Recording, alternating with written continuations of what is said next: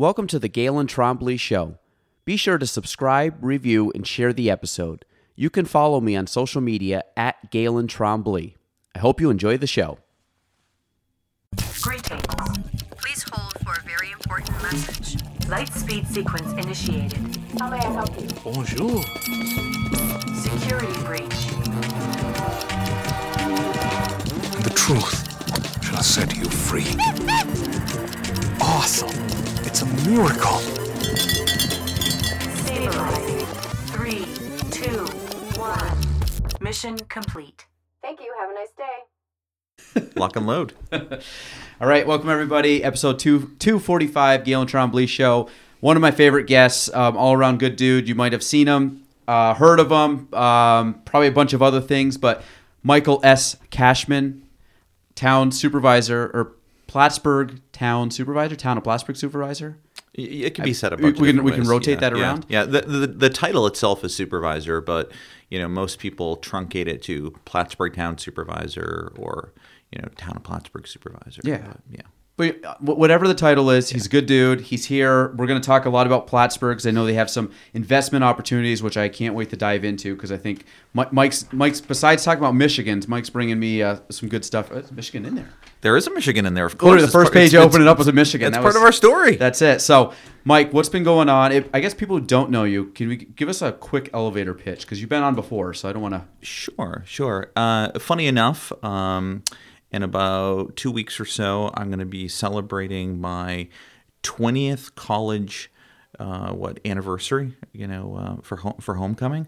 I've been in Plattsburgh for about 24 years now. Came to the North Country as a transplant uh, from Massachusetts. Came here to do my undergraduate. Did my undergraduate in speech communication, um, marketing, public relations. Stayed. Did my master's in counseling and then worked at SUNY Plattsburgh for about 11 years, and then got into local politics. That's really the, the short version of it. And you're so November. What's the date this year? Election day. Uh, November. I'm going to say it wrong. It's November 7th. Okay. Oh, it's the Tues- latest it can be. Yeah, Tuesday, November 7th. Isn't the, is the first Tuesday, but that's technically the long, the latest it, um, election can be, right? Uh, I think that's like a thing because it's the first Tuesday of the month. yeah, so, it's the first. It's the first Tuesday, so it's uh, so Wednesday must be the first. Uh, yes, so Yeah. November 7th. There we go. So, um, you're is this your third term? This is my third, and it will be my final term as Plattsburgh Town Supervisor. I was going to ask because you you've been consistent on that the last two podcasts. I've been consistent. Okay. Yeah. and- so, go tell the reason. I believe in term limits. Okay. I, I think it's healthy for democracy. I think it's healthy for organizations, uh, for people. You know, all you have to do is look at you know DC, for example, uh, folks that are into their well, you know, uh, 90s and et cetera, but have had you know uh, 40, 50 year careers uh, in these positions. And I'm not discounting that individuals haven't made contributions of either parties in those roles but I think it's incumbent that we constantly are providing space for the next generation. Um, it was something that really connected to my work when I was involved in the Adirondack Young Professionals Group. Um, you know, we need to continue to make space for the next generation. Uh, and the way that I look at it is, you know, could someone come into the, the supervisor seat that's older than me? Yes. Um, could it be someone from a different uh, political party? Sure. Uh, could they be younger or what have you? Yeah, yeah, all that can happen, but it's about opening space to new views, new perspectives, um, and and not becoming stagnant. And and I like challenges as well. So I'm looking forward to some new challenges. You know, when I get to that next chapter of my life. Um, because I've had this conversation before and I've heard it both ways. I think term limits across the board should be actually the last podcast I had on I think was Jordan LeBlanc. You know Jordan? Mm-hmm. So me and Jordan were talking about like the Supreme Court's lifetime appointment, which I also think is wrong too, because most um, like local um, judicialships or whatever, those are I might have said that wrong, but those are like twelve year terms typically, I believe. Yeah. So the the some of the so here's the crazy part about all of this is it really isn't uniform across the board. Uh, you know, president there's term limits. Uh, there's some term limits uh, for governor now. Um, but for some of the judicial positions in New York State, for example, uh, you time out at the age of 70, so it's not necessarily term limits, it's, it's an age. Uh, some professions, you know, like uh, pilots, for example, you can't uh, continue in that capacity past a certain age. Which I think they're just raising that now. Th- they are, and, there- Because of and, the- yeah. Mm-hmm. and there's a variety of reasons for it, right? But I believe in term limits. Um, a lot of people talk about term limits, uh, and I have firmly felt like uh, I need to. Um, you know, you don't just talk the talk; you got to walk the walk, Mm-hmm. and that's why I've always been very transparent about it. And um, you know, I truly look forward to uh, having these last four years ahead of me and finishing up some passion projects and and, and buttoning some stuff down. Um, but then I also look forward to you know the new challenges that await me in the future. When you took when you took the position as supervisor, um, did you anticipate 12 years or was it kind of because obviously it's not set in stone you you got to do the running you got to get one the first and the second but did you go in thinking like i'm going to try for three terms or was that more of like maybe at the end of the first term and you ran again in one you're like ah, i'm probably going to stick with just two or just three i mean Yeah. So right at the beginning, I said I would do no more than three. Okay. So that that I defined the twelve year. Uh, eh, you know, no more than 12 years, no more than three terms uh, as the cap when I jumped into this at the very beginning. But I also was very direct with folks saying that this is a family decision. You know, Olivia and I uh, needed to have some conversations about me running the first time. Um, I evaluated that again with her um, during, you know, as I was approaching my second term and did it again for this last one. And um, what I've really, really appreciated was um, the full throated support of her, uh, friends and family and community members that have said, you know, hey, we want to see you continue to do this, uh, and and not just uh, based on one political affiliation. I've had people that are Democrats, Republicans, working families, conservatives, um, independents uh, that have all said, you know, hey, I, I appreciate what you're doing. Keep doing it uh, for as long as you want to do it, and for as long as I want to do it is uh, no more than three Four terms. um, and, no, like I said, I, I think you've done great, and I, I'm not a big political person. I just always like to. Um, I, I think I, I really. Um, I remember Garry Douglas telling me this. He's like, I I support was it the party of the North Country or whatever, whoever's going to support the North Country. And I think that's me. It's like just I think if someone's doing the right thing, like and they embrace it and are putting the time in because you know too it's like it's a big time commitment so you got to have someone that go that's going to go in there that has the capability and is going to put the time in and is not uh, you know i think you have to be full, fully committed which i feel that you are so You, you know what? Uh, someone had said this to me recently, and they're like, "Oh, you know, you shouldn't be talking about how you're only going to do three terms because you know then uh, people will be mad if you want to you know run for another four. I'm like, well, I go back to something that my grandfather taught me many, many, many, many years ago, and that's uh, if you don't lie, you don't have to remember. And, and what Yeah. I mean by that is I, I really mean what I'm talking about. And I often tell people that Olivia and I don't agree 100% of the time. I'm sure you and your wife and you and your parents and friends and neighbors don't agree 100% of the time. Um, I'm going to be straight with people right from the get go. You know, I'm not a smoke blower. Uh, there's a lot of people that are politicians uh, that will tell you whatever you want to hear in the moment. That's not my style. Um, I'd rather tell you that what you need to hear um, and and harness you know the model that I like to uh, use, and that's the listen, learn, and lead approach. Um, I've I've listened to a lot of people. I've learned a lot of information, and um, I'm really appreciating the opportunity to lead this community with a great team. Um, but the first two hallmarks uh, never go away when you're leading as well. You still have to continue to listen and learn. how um i was going to say your approach to leadership because how, how many people you know obviously the town of plattsburgh so you, you're you know i guess the leader of this whole group of or, or organization of people how many people are under your you know leadership Sure. say that So there's a couple of different ways to look at it, and uh, I, I like to take that question and provide an opportunity to to teach people because the title of supervisor, when you go into most businesses and you say, "I want to speak to the supervisor," right? You're you're you kind of want to talk to the person where the buck stops. In local government, there are other elected officials that have a great um, purview and oversight of their individual units. So, for example, we have a highway superintendent. The highway superintendent really supervises the purview of all things related to highway. Uh, the town board works as um, a- as a unit together. So a town supervisor really kind of has three roles uh, a chief executive officer, the chief financial officer, and a legislator as well. And an example of take uh, Chris Rosenquest as the, as the mayor. Uh, he only votes during times when you know you need to break a tie. I actually vote on all legislative items every single meeting.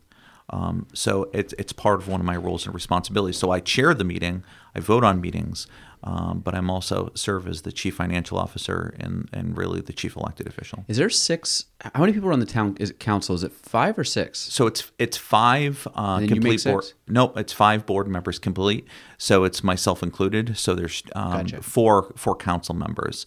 Um, but to go back to you know that that overall number, we have approximately approximately seventy team members or tem- 70? 70 staff members. Wow. Okay. Um, and you know we punch well above our weight, as Garry Douglas would say, making a positive impact um, across the board. But we have a number of other elected officials uh, that are part of our team. Uh, Jackie Ballou is our, our tax receiver, and Katie Colucci is our, our town clerk. Um, uh, Greg Brunell is our highway superintendent. And then downstairs, we have our two justices, uh, Jim Joyce and Chris Michaud. And then the board members are Tom Wood, um, and Dana Isabella, uh, Barb Hebert, Chuck Kostick, and myself. And um, yeah, I mean, but we, we work in concert with the professional staff uh, and the team members uh, that I would dare say every single day um, they try to do better than the day before. And uh, we're not perfect. Um, there's there's lots of imperfections, and there's still a lot of bureaucracy in the in the system of government. But local government is the most accessible government to the people. I do a lot of business in the produce aisle of Hannaford. Yeah, you've said that. Yeah, yeah. The uh, um, so wh- what's your approach to leadership? You, you mentioned like listening and stuff, but if you um, like if we were to go and observe you for a week, you know, in and around the offices and stuff, like what? How do you go about your day to day? Who do you check in with? Who, what do you oversee? Um, how do you structure your communication? How do you structure your day, your focuses? so the model that I subscribe to is servant leadership. I really believe in the purpose of, of service uh, to others and, and to the service of good causes and good things. Um, one of the things that I implemented very early on when I became town supervisor is I do rounds every morning. Okay, grab a cup of coffee. You know, I'm a big coffee fan, uh, and I go around and I touch base with each of the department heads and um, by the nature of it, you know, members that are in those individual units as well. We chat for a little while, see what's going on, and and that's not to be our micromanager what I had shared uh, with one of the department heads that had, inquired said, "Are you going to do this every day?" And I said, "Yeah." I said because I have information that you need, and you have information that I need, and I don't want either of us to be the last person to know. And I think it's a great opportunity to share and to collaborate. Um, one of the other models that I believe in is uh, communication, um, uh, collaboration, and compromise. And you know those three those three C's work in tandem with one another, but there's also models within it that I think provide a higher level of productivity.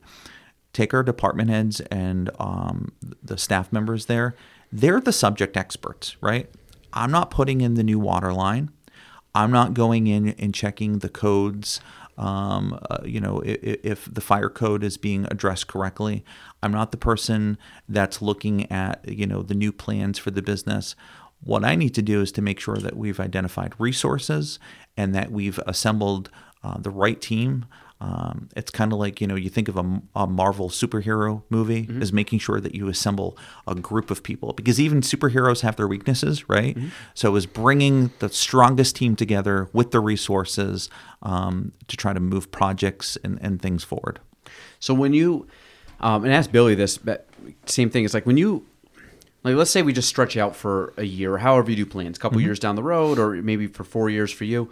Um, where, what do you try to put emphasis on and focus on? And and the reason I say this is, in our line of work or whatever, there's like I wear a hat of I call in business on business mm-hmm. and on business meaning I'm trying to improve the systems and everything and that requires way more effort on my part and it's the thing that I need a lot of uninterrupted hours in a row to do because I gotta get in headspace, figure stuff out. And then on the business is like the stuff that, or in the business is like the stuff that hits me. So it's like, you know, basically uh, responding to things that are coming at me each day. I have a my master goal plan of a year or th- three years or five years does not include the day to day stuff. It's typically the bigger projects that I'm trying to work on and focus on. And I find that one of the one of the biggest challenges is trying to um, block that time off and really commit to focusing on that time, which we've gotten much better at. But sometimes, you know, you got a million things coming at you day to day that you got to try to fit those in. Now, when I asked Billy, he's like, "Well, we kind of have a plan, and then it basically gets thrown out the window in like three days because things come in so quick." Are you like? Are you guys like that, or do you find that hey, we have a game plan and we really structure these big, you know, whether it's I, I don't know how many big projects you try to accomplish in a year, but I mean, what's your planning look like, and how do you maintain that focus throughout the year when again, I know a lot of stuff gets thrown at you or comes at you quick. Sure. So one of the philosophies that we've adopted as a team is that we plan the work and work the plan.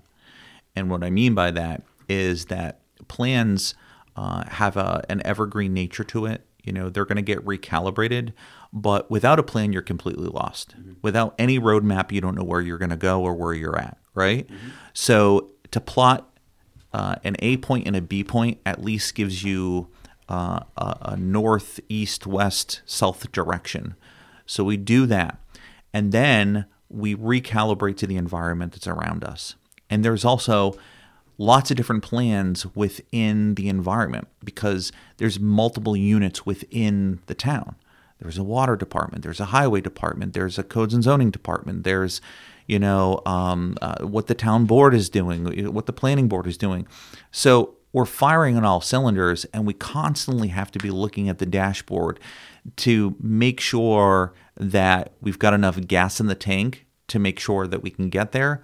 But then we also have to make sure that we stop the car from time to time, let people stretch their legs, right? Maybe reposition who's, uh, you know, in in the, in the front of the car, uh, and um, you know, just changing positions. But my favorite word um, since I've I've gotten into this position is recalibration, because I think often people are afraid that change will be too disruptive. Uh, I'm a firm believer of keep what works, fix what doesn't. But sometimes a recalibration may only be 3%, but that 3% could really, really change the productivity, uh, the environment, uh, the mood, uh, the tone and tenure of, of what's going on. And also expect that if you're failing, okay, pause for a moment and recalibrate. And and I have had lots of failures. Uh, the team has had lots of failures. Um, but you have to keep in mind that there's always tomorrow. Yeah. Um, so, and I, I guess when it comes to trying to keep the focus of let's say 70 people on and everybody's got like you said kind of different goals and stuff but do you, is this part of the morning um, you know kind of your loop in the morning? Is this something that you have regular standing meetings with department heads or all hands kind of meetings? Or like how does i guess the checkpoints on that? And what's your involvement with say the town supervisor or the town clerk um, or each individual department? Yeah. So, um, like like many organizations, there are certain events and activities that drive day to day operations, and then you know um, you know kind of quarterly expectations and uh, yearly expectations. A budget uh, takes up a, a large amount of our time because even though we may be wrapping up one budget, we're already starting to formulate the budget uh, for the following year as we're, as we're working through one. Uh, for instance, we use a modified zero based budgeting, so we really kind of back it out.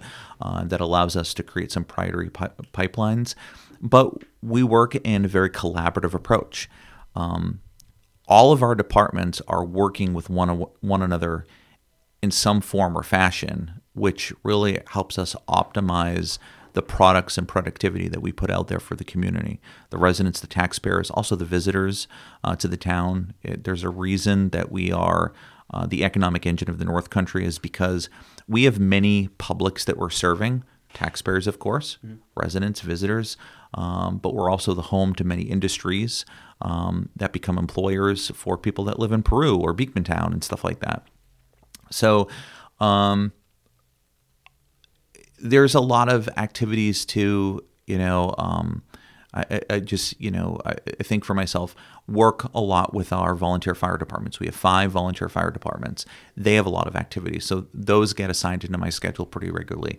Uh, there's other activities that are going on that they get planted in my calendar. But for the first year i really didn't take a vacation. And i told olivia i needed to live the experience to know what really was a true priority. So I, I really tried not to miss anything.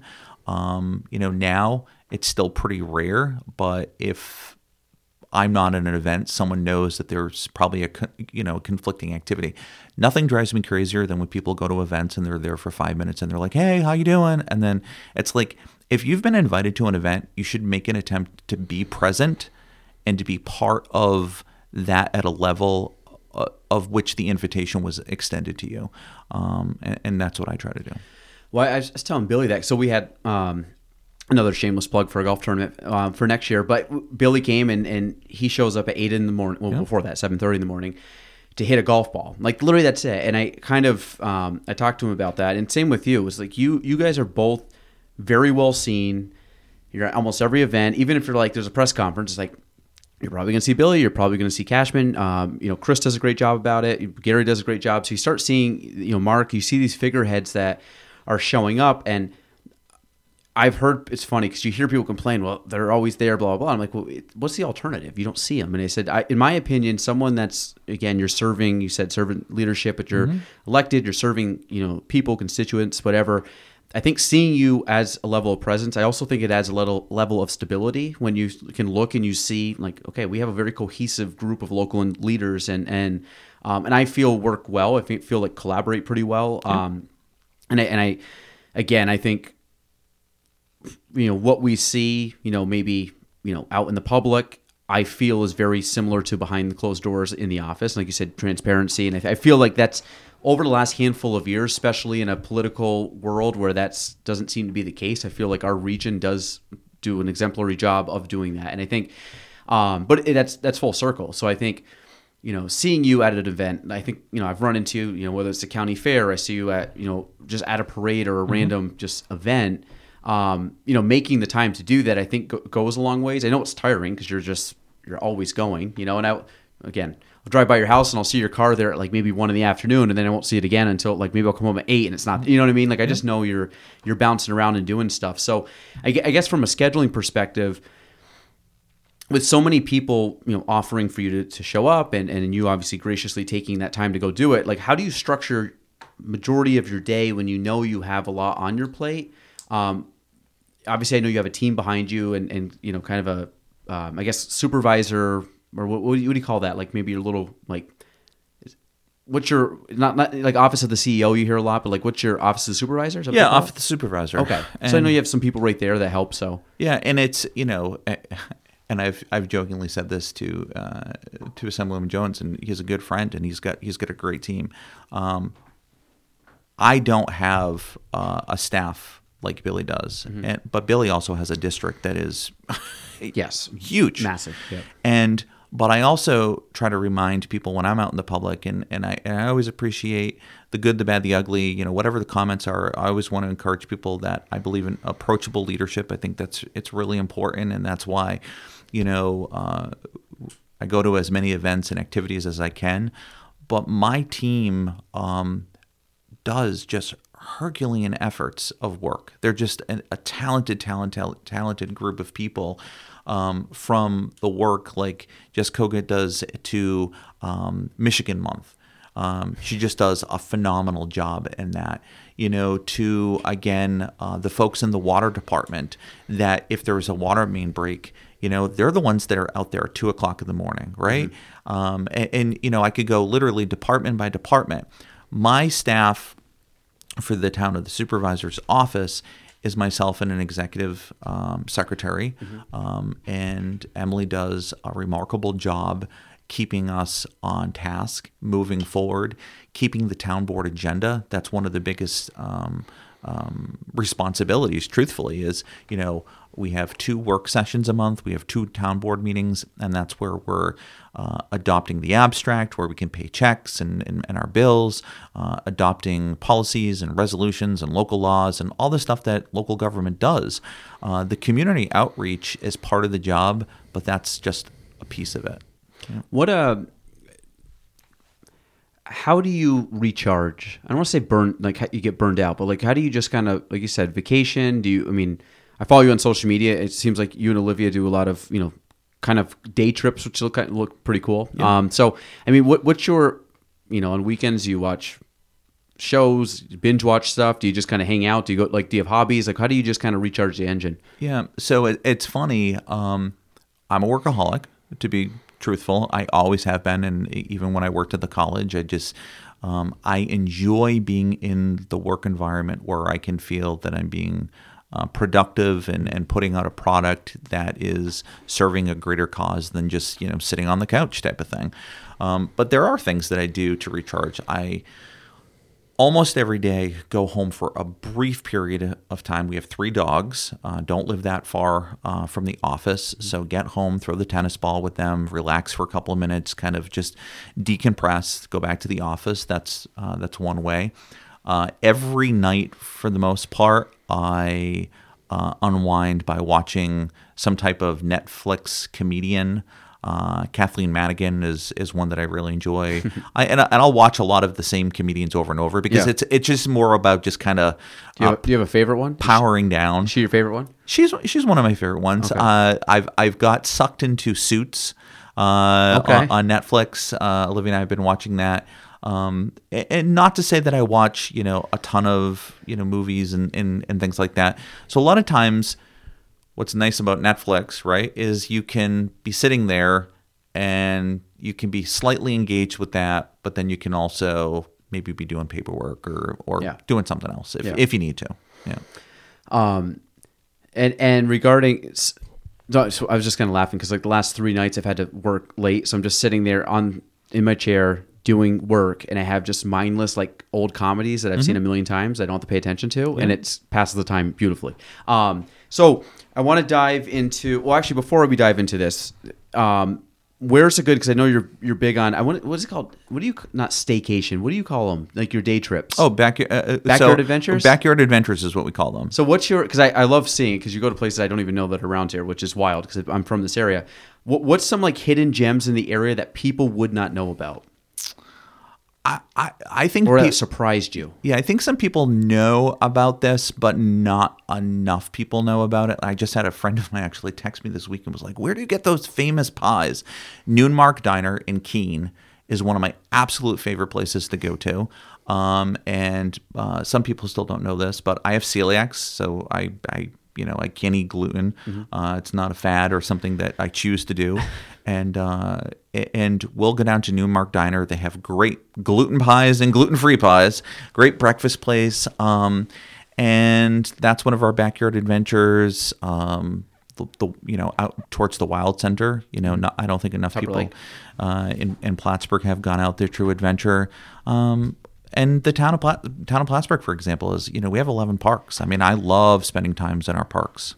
You Yeah. know, so there's just it's about it's about just taking half a day or or or a day in the weekend if you can, on and just not going too far. A lot of times, these little adventures that we do are within 90 minutes to to maybe you know two and a half hours, and just kind of plot around the North Country. Yeah, yeah. Um, the, the parks and stuff with kids, like we've we're trying to touch them all. We're trying to just kind of go to all of them. Let the, you know the kids get excited, especially then you start going to like school playgrounds and just like we're trying to hit the playgrounds. But like uh, the one down, the little nature walk down uh, in Morrisonville, Oh, Lapeer, uh, Lapeer, yeah. Lane, yeah. Like that's that's a great little spot. People haven't walked. It's it's quick. Like you can walk through, probably around in like 10, 15 minutes, but it, do a couple laps there. It's very peaceful. We've also spent uh, a considerable amount of uh, energy um, with with Aaron and Jordan, uh, who are managing our, our Parks and Recreation program. But um, we invested money, n- new money in playground equipment, about 150,000, maybe a little bit more, in the Cumberland Head um,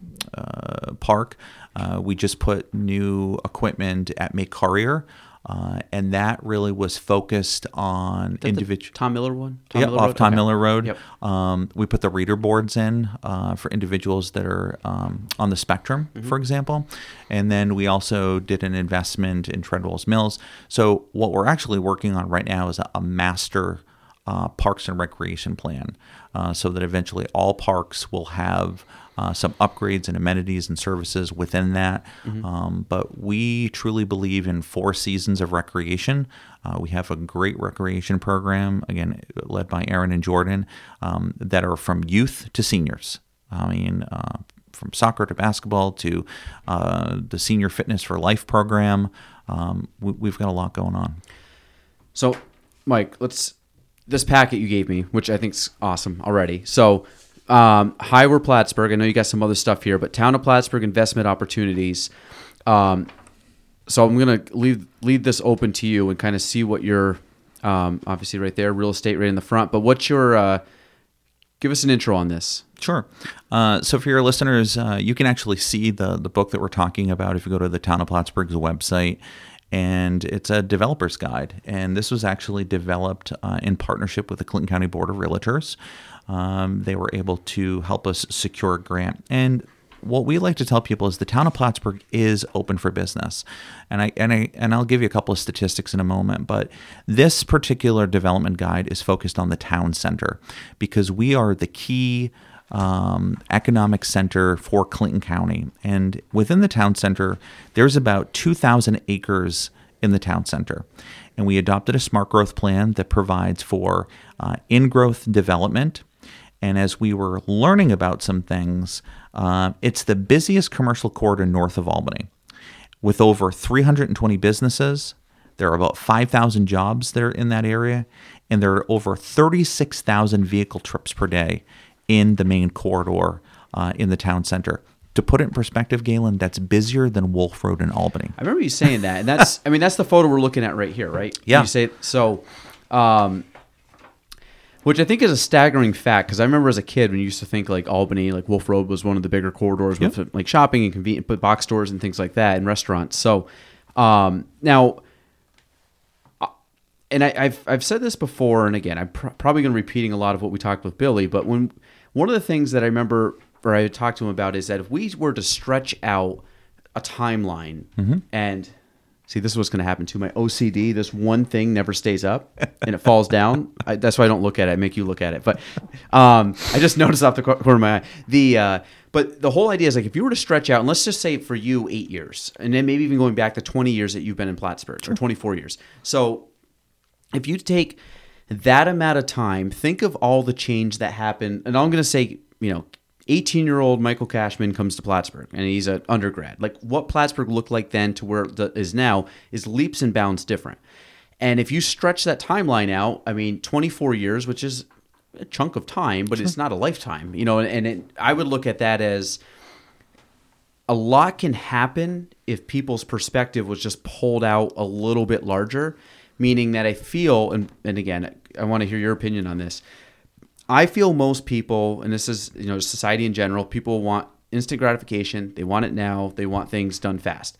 I think if most good things take time and i feel like where i think hopefully you're going is that you're going to look at something now that's probably in this booklet that two to five to ten years from now is going to be like, oh my god, remember when we were trying to get that passed or trying to get that done. And I feel like a lot of things right now that are in the town of Plattsburgh that were never around when I was a kid. And again, I'm not a super old person, you know, and I so but my memory is like like God, I remember when that was just a bunch of trees, or I remember when that was that dilapidated building, and now you start to see just that that little square you're talking about has grown massively, and I mean, I go to Chipotle more than a human probably should. So, like, so, but I mean, like, there's places where I remember Chipotle. First time I went was in New York City, and like, I was like, oh my god, I've never heard of this place. And then I used to have to go to Albany, and it was always a treat. And now I'm like, well, I get it every week. So, but when you look at things and you stretch that out, um, timeline wise, I think a lot has happened, and I'm even going from when I got out of college, which was, you know, almost you know, try 12 years ago or so.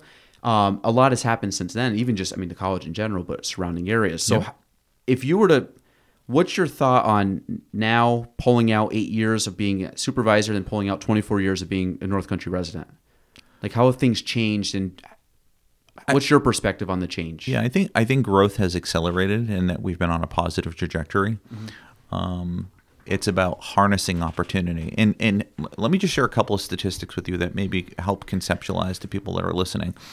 So we look at dashboards like that. You know what what what have the last couple of years, what the last couple you know five years looked like. So between 2019 and 2023, and we're not done yet, right?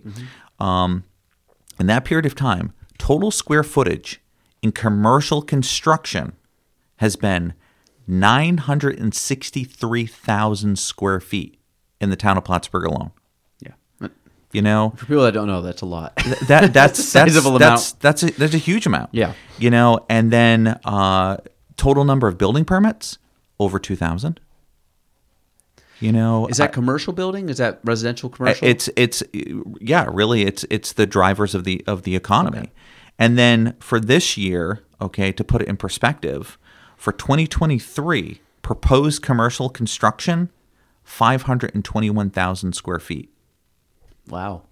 okay? That's new. That's new. That's new. Yeah. So there's there's an acceleration of growth. There, there's a there's a strong trajectory, and I think a lot of times people think that the town is only focused on you know bringing in chains or hotels or other businesses. No, it's about it's about supporting businesses that are here currently, uh, celebrating the fact that businesses change hands maybe to the second or third generation um, but finding opportunities for a mixed economy right we need chains we need hotels we need uh, commercial we need restaurants but we also need residential total number of uh, proposed residential units for 2023 is over 259 so we're a community that's growing. Um, so we also need to harness opportunity to bring people here to live, and we need people across the spectrum of affordable housing. Um, in in what or what people would identify in the language of affordable housing to market rate housing. We need it all, and we're firing on all cylinders. So when you're asking me what does the next 24 years look like, to even the next eight years is there's a lot of opportunity. There's a lot of growth that will continue to occur. And it's about, uh, as I said before, we believe in plan the work, work the plan. And we have a lot of plans and we are uh, meticulously going through it. And you know, my grandfather used to say, "How do you eat an elephant? One bite at a time." And that's what we're doing. We're just we're just biting at it, day after day. So regarding, um, I want to talk commercial first, and I want to go residential. Sure. So commercial, like I said, with all the buildings going up, and uh, you know, I know a lot of these, um, you know, kind of down even where you are. There's a handful that just popped up along there. Where are you seeing most of the of these buildings popping up, and what kind of um, businesses are going into those units or commercial spaces? Yeah. So again, it's it's a it's a split. Um, we're seeing new businesses that are expressing an interest in the town of Plattsburgh. The Development Corporation or the TDC has um, a, a crazy occupancy rate right now, um, and that's why they continue to build new space uh, to to rent and to get out there for new businesses. Um, but we're seeing expansion. Um, you know, Monaghan Medical um, built a, a fairly new building on the old uh, county airport uh, a couple of years ago. Uh, but we're also seeing things like Medisca um, grow. And Schluter, for example, uh, which is a workforce of 800 people, um, maybe a little bit more, uh, continues to see significant growth. I mean, uh, the joke is if you go through that end of town, uh, people call it Schluterville. I mean, it's a very large campus. Um, they're a legacy bu- uh, business, but we also have to continue to celebrate businesses like uh, Penny's Homestyle Cooking, uh, who in fact I, I just had an opportunity to celebrate yesterday with a, what we call a supervisor citation. Uh, she's raised twenty, thirty thousand dollars for the North Country Honor Flight as a as a local restaurant, and one of the hardest hardest businesses to be in uh, is small business. But then as a as a restaurant uh, with overhead and, and and staffing and stuff like that, um, and and yet time after time, it's these businesses that continue to give back to the community, whether it be North Country Honor Flight or to the local booster clubs, uh, to you know all the local fundraisers and things like that. And I know it means uh, something to you. Local matters, right? Local matters, and and we we need to have a mixed economy. We need to bring some of the outside in, but we also have to celebrate what we have here too. Um, yeah, and I think that you know, I, I look at uh, you know, they, they obviously the the idea of like local matters. We've you know, I think people kind of get it. It's pretty much said in you know in two words, but I think not not even just the money aspect. Like I think a lot of it is, you know, being small a small business owner, and, you know, you, you've spoken to hundreds of small business owners. It's like you realize that there's a it's tough you know especially when you're dealing with stuff and not not mm-hmm. everybody has the resources or you know the maybe the emergency funds that some of these businesses have and obviously you know things that pop up whether it be you know covid or it could just be different economic swings or different and you're trying to weather these storms and most of it falls on a handful of people trying to battle against whatever they're up against. And i think you, it takes a rare person to do that or a rare breed of people. But I think even if you just support someone and you know obviously we're seeing like Margaret Street being torn up and you know they're trying to promote like those businesses that are obviously affected by it. But you look at that like just going you know and spending money helps but I said just the support of you know even just like showing up and offering encouraging words or even just you know trying to connect people. Like that's one of the things I love doing is if I can help someone with a connection that's going to help them, as I know you know you're very well connected, it's like it it goes a long ways. Where people think that it's like a monetary thing. I said a lot of it's just support. It's like supporting friends. Like if you support your friends and you have their back, or you're going to be there in hard times or offer advice, like that's just as good as anything else you can give. And I think the the idea behind that is like you have so there's so many good people up in our area. Um, you know, uh, people have been here forever in, in imports everything like you just you keep adding to it but really at the end of the day it's like when people come up here and you ask most people there's a lot of people up here if you asked them where they would live they would say here. Like they don't want to move they have no issue they have, they have no reason to move and i think the more that people embrace that realize that there's opportunity that there is like anything else there's a hill to climb. It's i want to say I want to say it's David versus Goliath, but when you take a big city or a big metropolitan area and you take a smaller rural area, it's like, yeah, we, you know, we have some things that are, you know, I would say we're up against, but we do have our own advantages that we have to lean into and again, kind of punch above our weight class. And I think by, if you really take everybody and you row in the same direction and you stay positive and you know you're always going to have the negative people but i said if you can kind of block out that noise and really try to find the good people in the area that are you know supporting you and you could be doing something that someone who was a supporter now doesn't like and then they start turn I say turning on you probably a bad term but maybe st- offer less support to you. That could deflate your kind of take the wind out of your sails where if you really surround yourself with people that kind of echo what you stand for you're going to find that there is a lot of really good people around here and there's a lot of people that also want to see you succeed not at their detriment. It's not a zero sum game. It's like we're both trying to make i talk about the pie. We're all trying to make the pie bigger. We're not trying to make our piece bigger. So mm-hmm.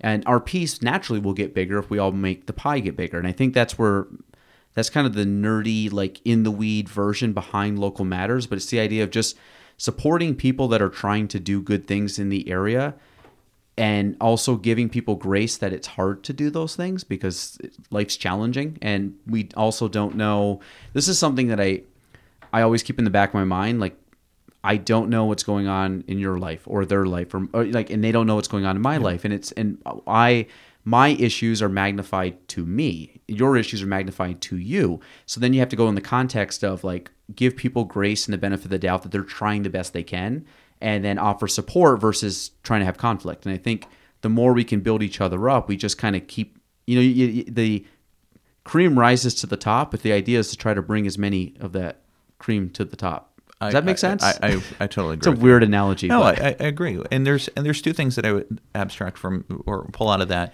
One is I think one of the biggest value statements that you can make in your life is where you choose to live. I really do believe that, and it's not just. And I, I think sometimes, um, particularly in politics, people say, you know, I was uh, uh, I was I was born and raised, and I was a native of of this place, and and that is important. It really is important. But those individuals that choose to live in a community and those individuals that choose to lean in and be involved in their community, because I have a really good friend that's lived all over the world. I mean, from from France to Germany to Canada, and and she goes, no matter where I live, I'm always amazed at how many couch sitters there are. And many what couch sitters there are. Oh, and, and what she means by that is Yeah. people that just sit on the couch and they become keyboard warriors or Mm-hmm. complainers or they're like, there's nothing to do here. Mm-hmm. It's like there are a lot of things to do in Plattsburgh, for example.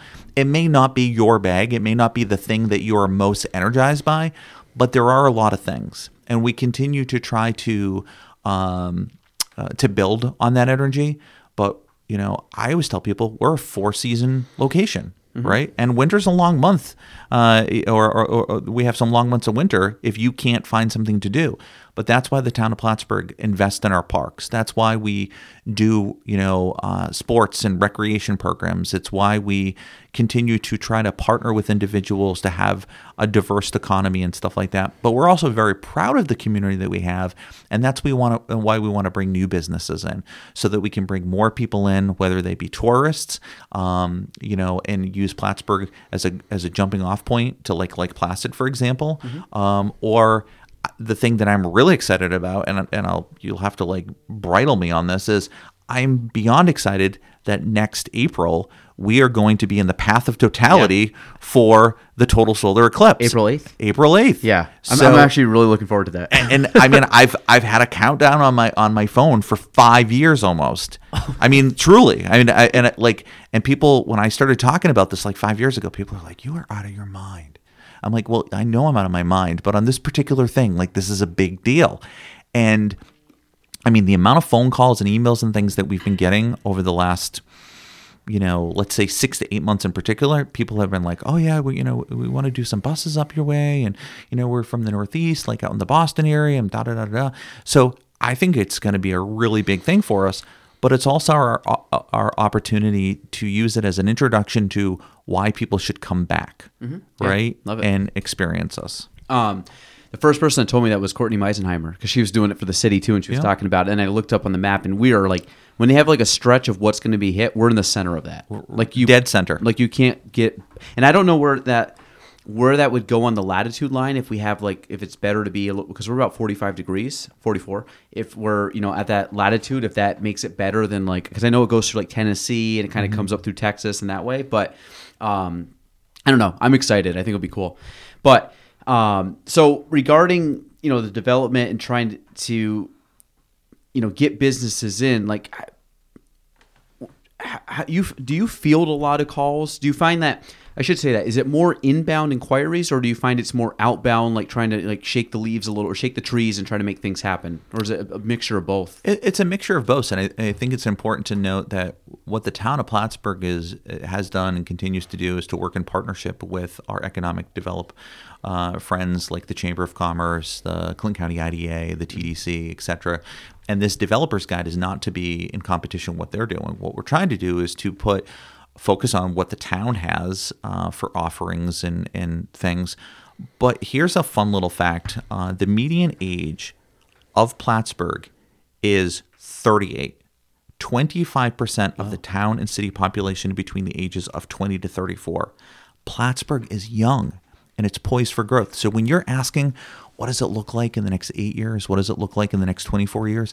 We need to continue to harness that energy and to continue to build out the Plattsburgh and the greater Plattsburgh region, the Adirondack coast, as a place that not only do we want, but we really can dream for. And, you know, some of those things may not come to, to, to reality, but if we start putting a plan together, as I said before, we can recalibrate as we go.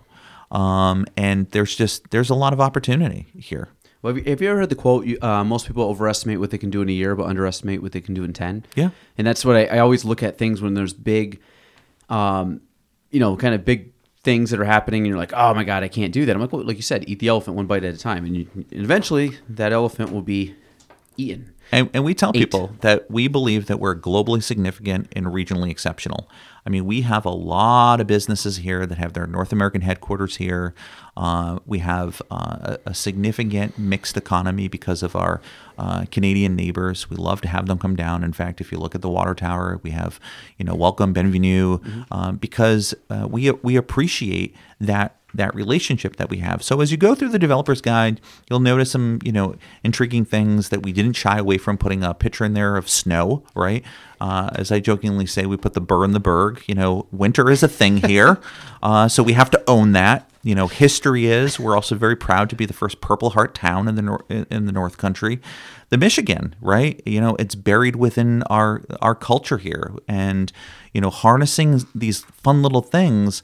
And also, you know, it's a great quality of life. We have great institutions uh, for higher education, whether it be SUNY Plattsburgh, Clinton Community College, but then there's also CV-TEC. You know, we need to continue to expand on um, the trades uh, and continue to elevate you know our region so this developers guide gives a snapshot into what's going on in the town the opportunities but it's also an invitation to come build with us. Uh, not just within the next six months not within the next year but over the next you know as you kind of alluded to the next eight years the next 20 years. Um, the town has invested significantly in its water infrastructure. Um, we believe that you know, water infrastructure is about health and safety, uh, sustainability, and economic development. Where you see businesses go, where you see people go, is where there are public utilities, and um, where you see infrastructure being maintained and developed. Um, and the town of Plattsburgh has great veins for our water infrastructure. So as we did this developers guide, the other thing that we did though was um, I'm sure you've been at like a party or you've talked with a colleague, you know, at, at the water cooler type thing, and you've said, Oh, I wish we had such and such a business. Or I wish we had such and such a thing here at Plattsburgh. So we launched a community development survey, put it out to the public directly, and asked them, What are the types of businesses that you would like to see? And uh, you're getting one of the first peeks into this. The top business choices um, as it stands right now is Trader Joe's, Olive Garden, Golden Corral, Dave and Buster's, and Mini Golf. But furthermore, when asked about the sectors they desire, in sequence of preference was indoor recreation, retail, dining, youth activities, and arts and culture. Breaking down these respondents, 53% were nearby residents, so residents outside of the town of Plattsburgh. 44% hailed from the town, about 1.2% uh, from Vermont, and then we had about 0.5% were Canadian neighbors. And to date, we've had over 3,000 responses. And that that survey continues to be open because what we're doing is we're culling that information so we can strategically use it. We are sending this developer's guide to 300 site selection professionals and we are also sending it to 31 strategically identified businesses um, that have come from uh, the survey results that people have recommended, and also looking at the demographics and the types of locations that people go to, uh, or their sister uh, companies. A lot of you know a lot of these companies have like a one-off, right, or or a smaller version of itself.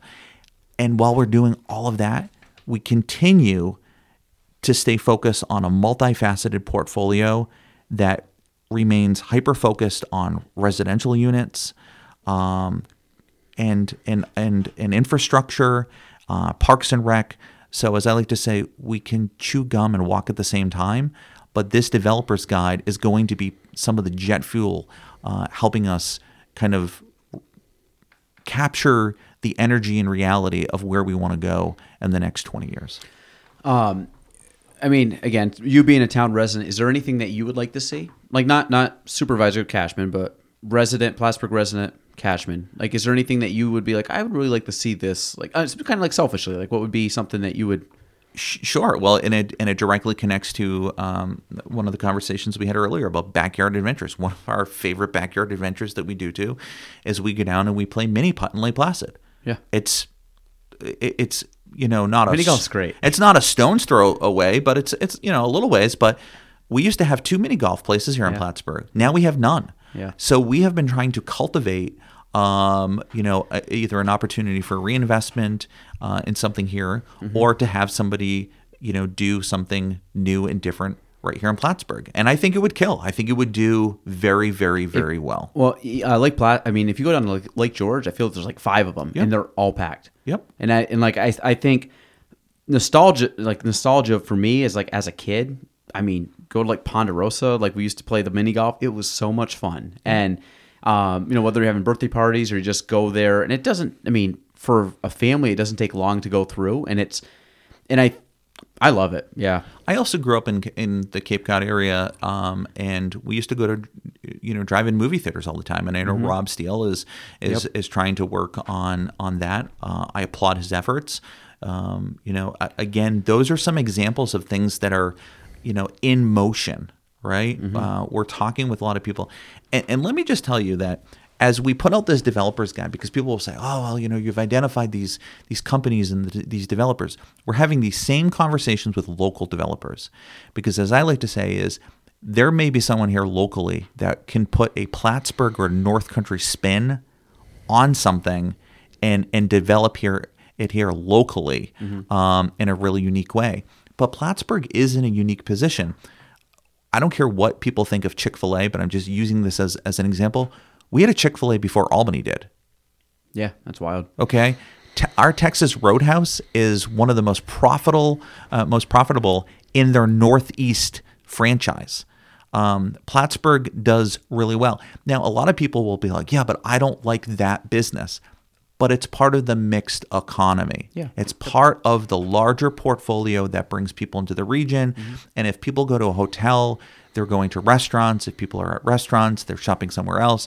And, you know, again, that's why one of my top three focuses uh, continues to be housing because we need to continue to be able to onboard new people into this community, but we also need to have affordable housing for people that are living here now. So, um, before yeah, before we can what this right here, can you explain this section? I mean, what it is? Um, I just read it, but the Plan Town Center. Yeah, You kind so- of talk a little bit more about that first.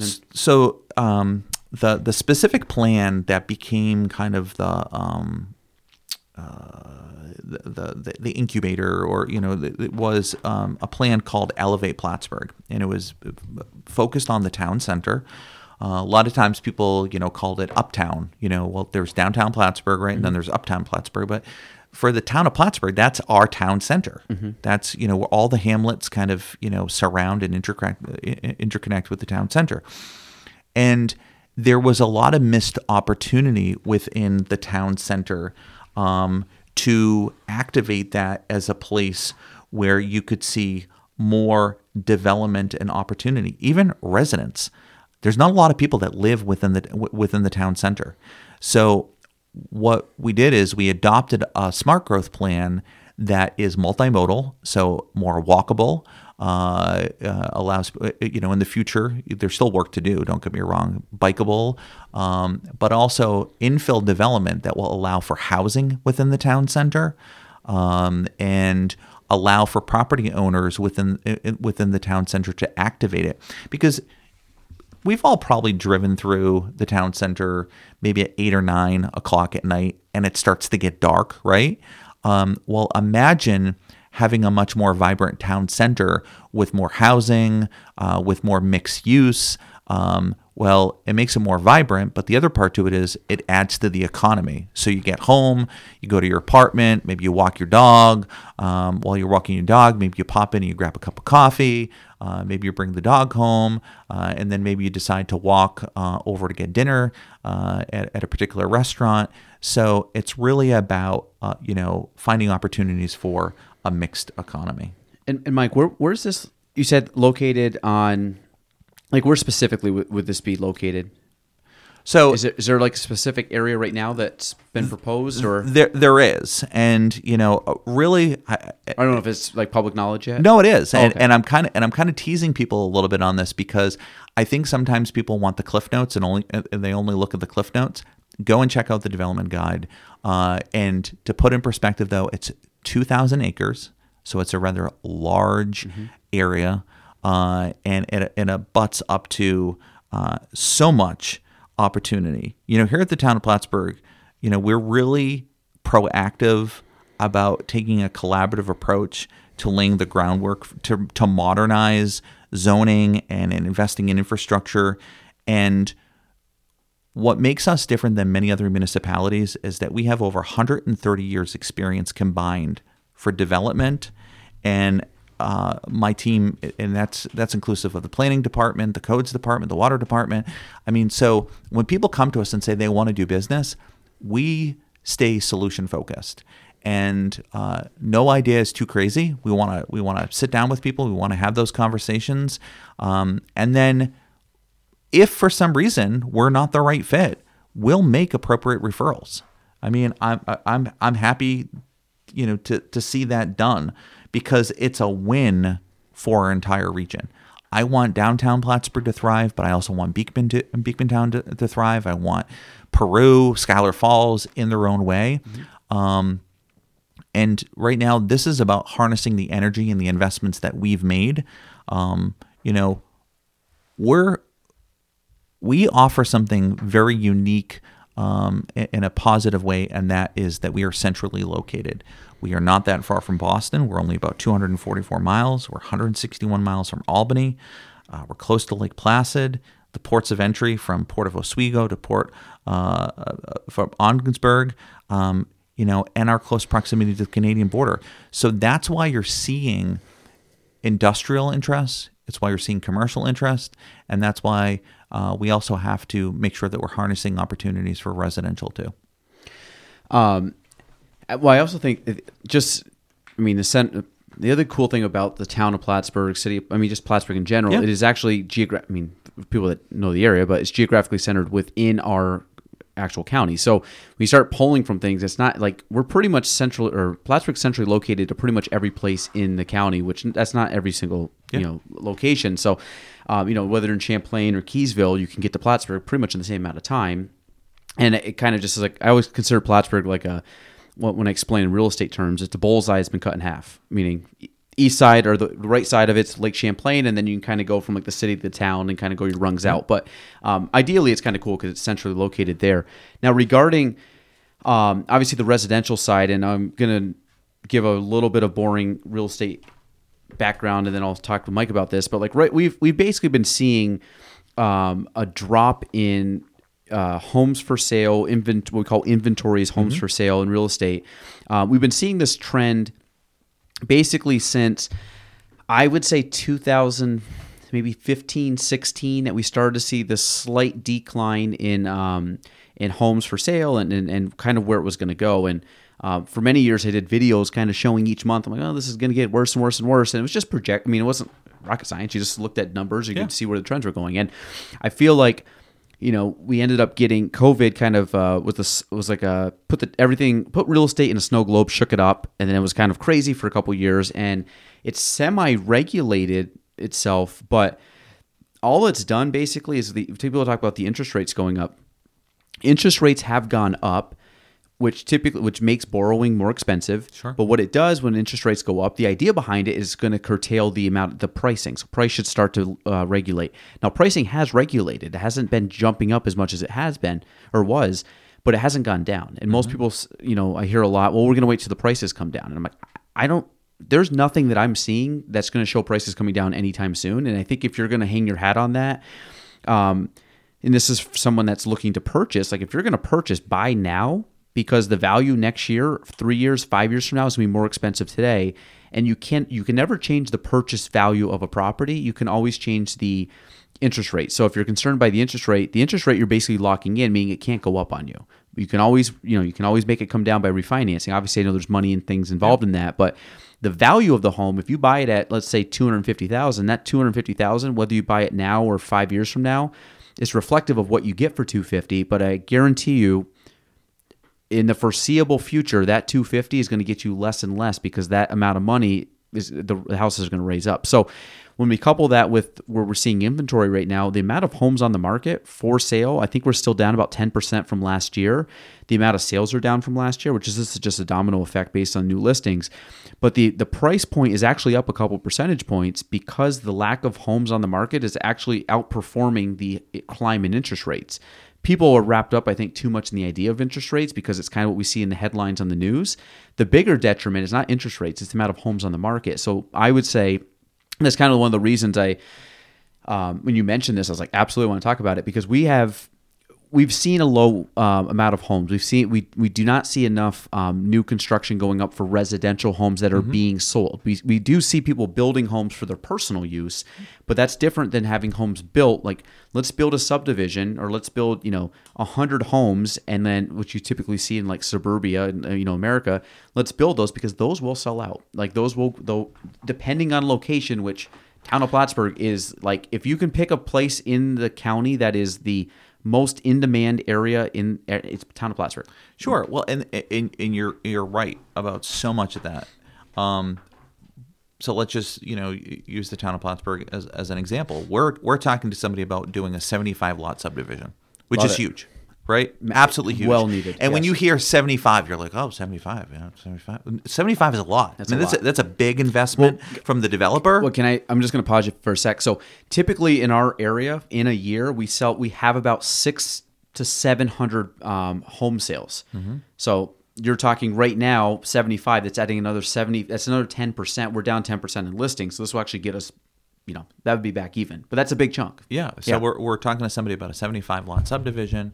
Uh, we're talking with another individual that's looking at doing, you know, a, another handful of things. Um, but the town of Plattsburgh is, is uniquely positioned too because we don't have a property tax. We do not have a property tax. So when you, when you're a homeowner, you're paying county tax, you're paying school tax, and you're paying your special uh, district tax, um, which I would dare say makes us very, very competitive, a lot more affordable than most. Um, and and yes, you know, there's um, you know a highway tax that we have, which means that all residents and business owners pay, which is approximately like between eighty and ninety cents per thousand.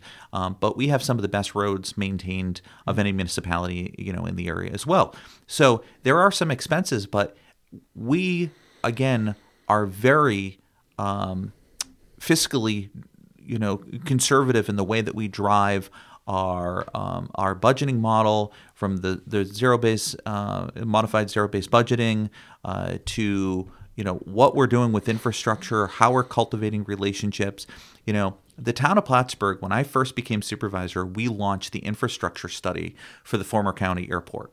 It was the town of Plattsburgh that launched that. And we approached the county and we approached TEC and we said, there's 600 acres of property in the town of Plattsburgh because it's located in the town. And we're like, there's a lot of opportunity there, whether it be for industrial, whether it be for mixed use, whether it be for you know residential. Um, so we got to find a way to activate that, and we did. Uh, so we're working in a public-private partnership to collaborate to see the infrastructure go out into that property because right now flat land is not enough for a developer to come in and say, oh yeah, it's you know it's it's cleared. You know, years ago, shovel ready used to be this kind of theory of like, well, if it's flat, you know, yeah, yeah, I, I, I could maybe build something there.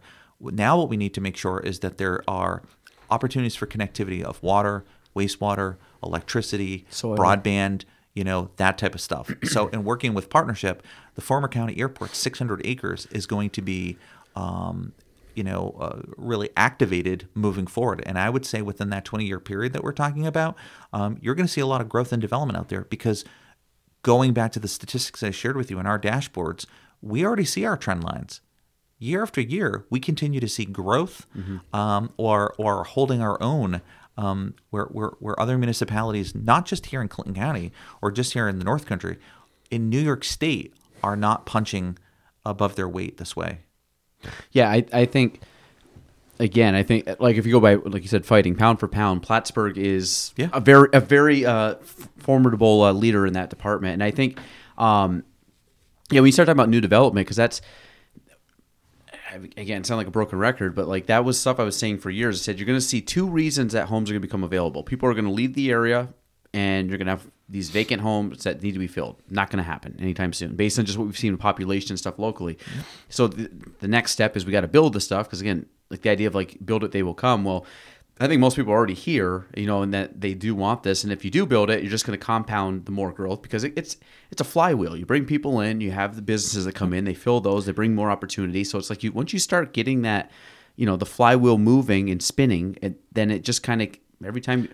It's like a I've used the analogy before. If you, everybody takes like a screw and you just like if you ever follow the little you know the track of the screw every time you make a loop around what do you do you get higher or you go up higher. So think about that with anything that you do. If you just make one more circle around that screw, it's like every time I do it though, but I'm just getting more towards the like the I say the end, but I get more.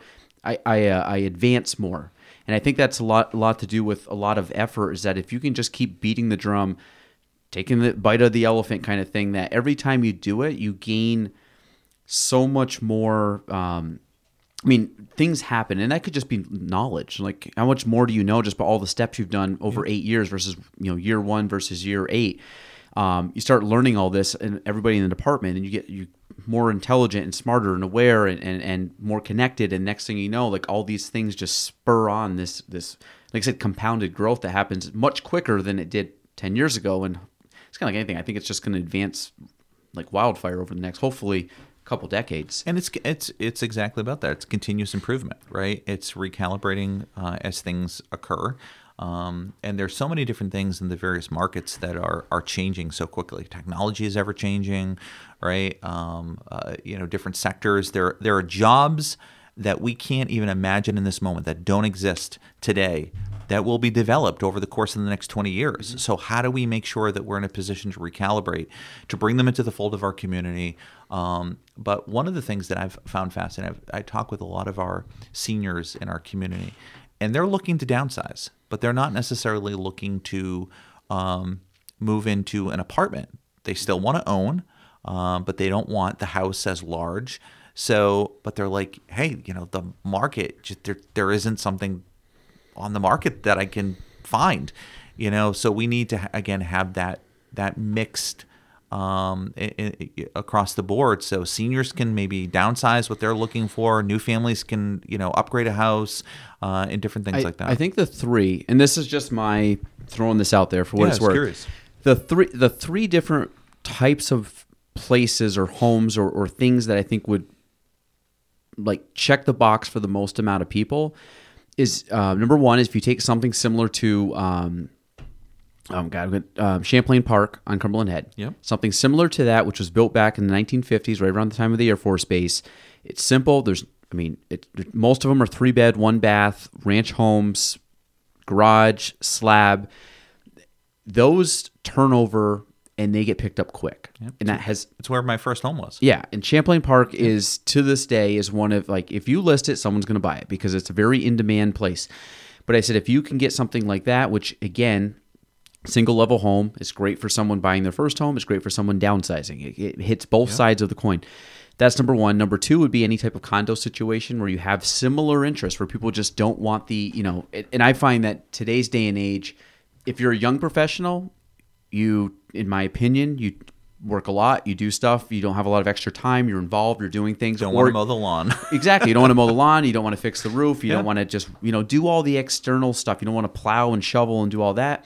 And then you couple that with someone older that's kind of like, ah, I used to do that. Now I'm good. I want to just chill and relax. So that's another one that hits both sides of the coin. So I think you have the Champlain Park aspect. You have some type of townhouse condo situation, and the third one would be some you know, we kind of look at homes that are probably going to sell, you know, probably in that high 200,000 range, anywhere from like 275 to 300, 250 to 300.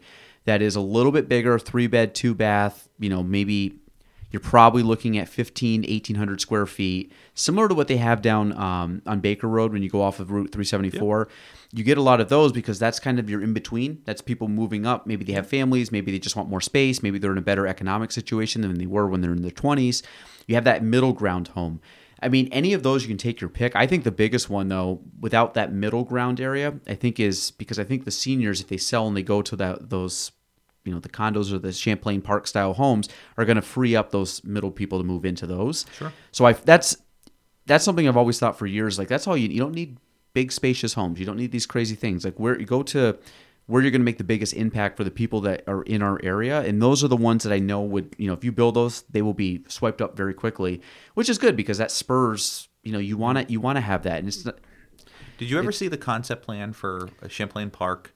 Uh, Oh, probably not. Years and years. Next time you're in town hall, or anybody that's in uh, that visit us uh, visits us in town hall, we have this beautiful image.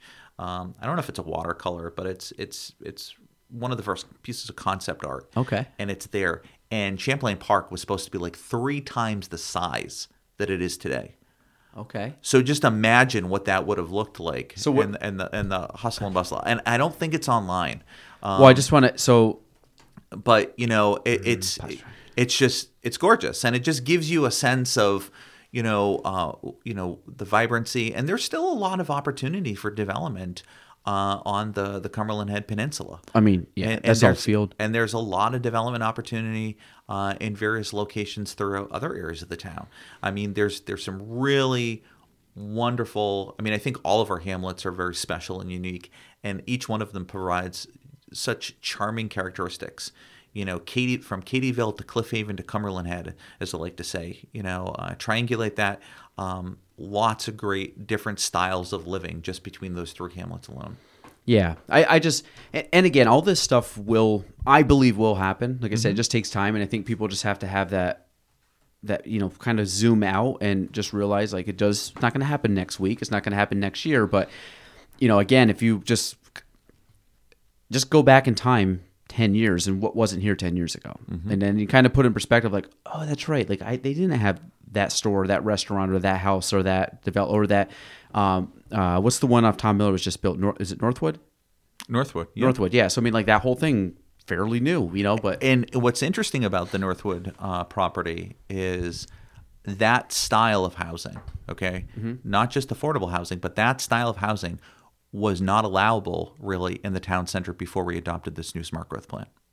That's awesome So there could be more infill development, more development in the future. So imagine there's a coffee shop down below, but there's apartments up above. Um, so that's why we're really excited to see more opportunity for folks to live within the town. Well, that's the other thing too. Apartments. I mean, they're just as in demand as buying. Yep. So, like I said, we need both of those because our apartments are very are extremely low inventory, which is also, like I said, kind of a detriment. Do you actually have you found that people have not come to Plattsburgh because of the lack of homes? Are you finding that? I've seen I've seen it in, in one off instances where someone Yeah. may not come in because like ah it's there's not enough in their mind not enough to do or whatever. Some people come in and are looking for homes and they decide like the area's not for me and they move out. I mean you're not going to catch everybody, but have you seen that as like a trend, or do you find that it's like very just kind of you know sporadic? I, I hear you know I hear about it anecdotally that it does happen from time to time. I think Mm-hmm. you, I think you would um, uh, it would be a lie not to say that it never happens. Um, I don't think it's an overwhelming majority, Mm-hmm. but I also think that occurs uh, in, in other locations too. So it's not a it's not a uniquely Plattsburgh problem or North Country problem, um, but we need to be mindful of it and we need to continue to stay focused on it to try, try to find some solutions. What do you think is the biggest obstacle you face over? I mean, without this whole plan, like kind of like old school SWOT analysis, like is there anything that would be, um, you, you, you know, what SWOT, right? Yeah. Okay. Strengths, so, yeah, weakness, opportunities. Yeah. threat. So what's kind of what would be kind of the weakness or maybe the threat that you would say, like it's good, but like this is something that we really have to hedge up against, or something that, um, or are you not? Like I always look at if there's if I do a SWOT analysis, I definitely focus on the strengths and opportunities. I'm very optimistic. I'm aware of the the threats. I'm aware of because they help spur maybe decisions, but I don't run from them as like you know I'm going to focus on them because I feel like if you put enough effort into the the opportunities that any threat typically gets starts getting further away. But is there anything that you can focus on or that you think is the biggest obstacle facing Plattsburgh to make this all happen? Or do you feel like, eh, I feel like there's problems, but we can easily outrun any problem with just staying the course? I think there's a couple of different things that I'd like to acknowledge. One is uh, there's a tendency for any community to uh, doubt our own opportunity and to, you know, kind of um, uh, downplay the good things that occur. We kind of just get in, get into this like um, very self doubting uh, mindset. There are a lot of great things that are occurring, so we need to stay kind of calibrated into um, the good things that are occurring. Not to say that there aren't negative things and that there aren't things that we need to work on, but let's talk about how we went out to um, the community and we're asking folks, what type of businesses would you like to see in Plattsburgh? And you know, there was a lot of buzz about Olive Garden, for example, and people were like, "Oh, I can't believe people want Olive Garden. We got these great restaurants like Arnie's, and and and, so, and Arnie's is a great restaurant, mm-hmm. but there's a segment of the of the the community that wants an Olive Garden. There's nothing wrong with either one of those, mm-hmm. But the other part to it too that we tell people is that information was captured by community members, and we don't choose wh- whether Olive Garden comes here at the end of the day either. So you know where's the threat or the weaknesses? You know this is the same for any community. Those that choose not to invest in the community, but we also think that it's one of our biggest strengths we can demonstrate to people that we have positioned ourselves and positioned them for success by investing in infrastructure, by having um, a, a, you know um, an affordable uh, place to do business, a great quality of life. Uh, you know, we firmly believe that the town of Plattsburgh, in particular, is a great place to live, work, and play. We're investing in our, you know, in our recreation. So when you go through all of those types of things, um, threats and weaknesses, I think, are are determined mainly by the outsiders of what the situation is, and I think that we can educate individual. It's the lack of education that is the threat. It's the lack of education that is the weakness and that's why we're very dogged about not doing things in um, a vacuum. This plan uh, the the smart growth plan that generated the developers guide we had what's called a pack uh, and it's a, it's a community pack where members from a cross section of the community came together and when um, uh, um, Uno's was still open. We had that back room, uh, mm-hmm. and, and, we had tons of people. Uh, I think we had 100 plus people come out and share their opinions and thoughts, and we engaged with business leaders within the town center. So we really don't leave any stone unturned. Um, and that's why we want people to recognize that it's not going to happen immediately. And if we allow doubt and negativity to set in, then yeah, things will become stagnant. We could stop trying to develop the community, um, but at the same time, there are going to be things within the community that are going to change that are outside of our factors. Sadly, and I think it's important to own, uh, Sterix, for example, mm-hmm.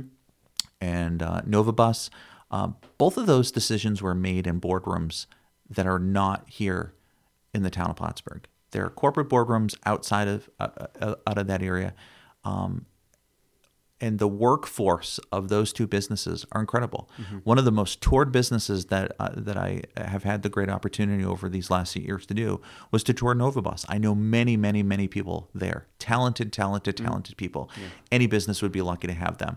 And I think what we need to continue to focus is as heart wrenching and a blow to them is the community overall is going to do okay, but we also may need to stay focused to provide opportunities for transition for them. Um, no one wants to ever have to make those. I'm sad that they have to make those transitions um, some way, somehow in, in, in the future, and there's there's a lot of play. But it's also about partnership too, collaborating with the Chamber of Commerce, collaborating with Clinton County Ledge, collaborating with our state uh, partners, Assemblyman Jones, Senator Stec, uh, the Development Corporation, and stuff, and remaining dogged in our approach that every single day we have to work in multiple sectors, having a mixed economy, because just like the Air Force Base, if all we were focused on was the Air Force Base, and then when the Air Force Base left and we just said, well, I guess it's over, then we wouldn't see some of the development that's occurring now. Mm-hmm. Um, so we, we, need to continue to stay dogged about all that. Um, have you ever heard the term you're never an expert in your own backyard. Mm-hmm. That's I always that's what I always feel like too. When you just you mentioned that about people not like realizing the talent that is around here, and I think just realizing like, hey, just don't get in the way of some people because they can do some incredible things. Um, and I think again, I think that's just you know a lot of people in the North Country.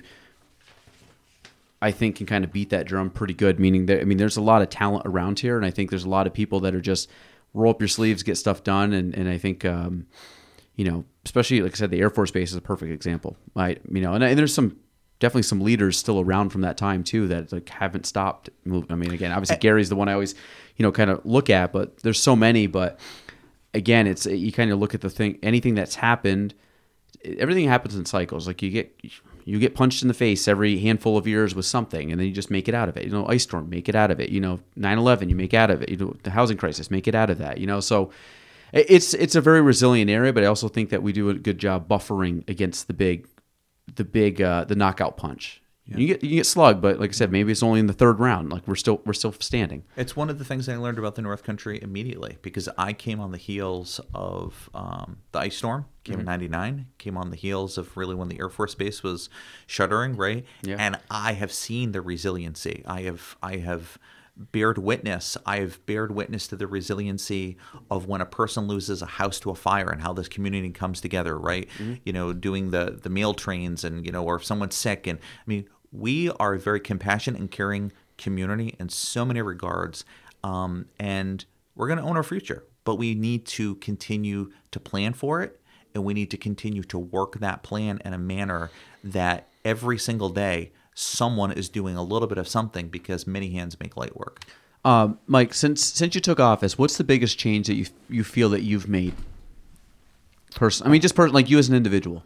Any anything that's jumped out, uh, whether it's leadership skills, communication skills, confidence, uh, overcoming doubt. Any, I mean, is there anything that you can point to? You're like, you know what? I struggled with this eight years ago, and I think I'm pretty damn good at it now, or better. Yeah, uh, or anything that surprise has surprised you about yourself over the last handful of years? I'm an I'm a rather impatient person. Okay. um, because I, I like to see results. So uh, I've jokingly said that government works at glacial speed. So I've I've had to expect within projects that we undertake that the bureaucracy, not even town bureaucracy, right, the different layers, the county, the state, the feds, the you know just the larger systems at play, um, and just be a little bit more patient, take an extra deep breath, um, and I, I think I think my patience has gotten a, little bit better, um, but my passion has increased because I know that I've I, I, I need even more passion to make up for the the the patience that I have to give in uh, to get it there, right? You know, because it's so easy where you can become defeated and be like, oh, this is never gonna happen. This is just this is taken forever. Uh, great example is the Battlefield Memorial Gateway project that Yeah. we're working on uh, with the Clinton County American Legion Group. Is you know we kicked it off in 2017, and you know a number of things occurred, then COVID, and a lot of people are like, oh, this is never going to take place. Well, you know, uh, just earlier this year we hit the groundbreaking, uh, and, and you know we're we're just you know that that is just moving at such a fast pace. And phase one will be done uh, by the end of this year, and, and I don't want to steal too much time on that. But it was if it wasn't for patience and resolve of passion. Um, so many people could have just said, "Oh, I guess, I guess this isn't in the cards." Um, Where do, where do you think that comes from? The passion. to me, again, it's uh, personally, you know, I grew up um, with a lot of people that were involved in in church and, and, and other civic groups. Uh, I remember my aunt Hazel; she lived to the wise old age of 103, um, and and she used to take me to uh, her church all the time, and that's where the servant leadership came in. Uh, they had a soup kitchen, and, and they and they did all kinds of meals for seniors. And this was not without Meals on Wheels. This was just people in the congregation and stuff. And she just imparted that there's so much more to life than how you live. It's making sure that the people around you are living well, right? That are taken care of. You know, my grandfather was a veteran. I mean, he imparted so many uh, words of wisdom to me. I, I invoke him um, regularly when I when I'm talking and stuff. Um, he had a lot of what I call puppetisms, um, and family inspires me, but my community inspires me too because there are a lot of communities, and I, and I have friends that have have moved all over the place, and some communities have not embraced them, and they're great people. It's just they're they're very guarded, and um, most people think of the North Country as you know. Uh, it- it's just a bunch of North Country natives. There's a lot of transplants here in the North Country. I'm a very proud transplant, but I like to say that I'm a transplant that has really, really deep roots now. Yeah. Let's say you've Really deep roots. Um, the uh, okay, so we did this the other day. I thought this was fun. You would listen to the Billy I, li- I listened to it. I, I, I was I was dying to know if we were going to do a do a couple of these rounds. I, I think this is fun. Not because I don't want to talk about this, but I had so much fun doing it with Billy because they're just like off the wall. Que- I don't even know half these questions. I literally Okay. they've been sitting here and I'm like, you know what? I'm going to start pulling these out. I think this is only the third person. You're the third person that I pulled these out on. So, Okay. um, so Billy chose the whimsical and off the wall. We have personal, whimsical, off the wall, industry expertise, and great closer questions. And I know some of them we can redo, or if you just want me to have dealer's choice, I can just go through and ask you. Dealer's choice. Okay. So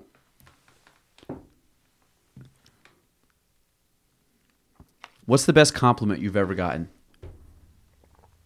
Um, nicest compliment? Hmm, that's that's a really good question. Um,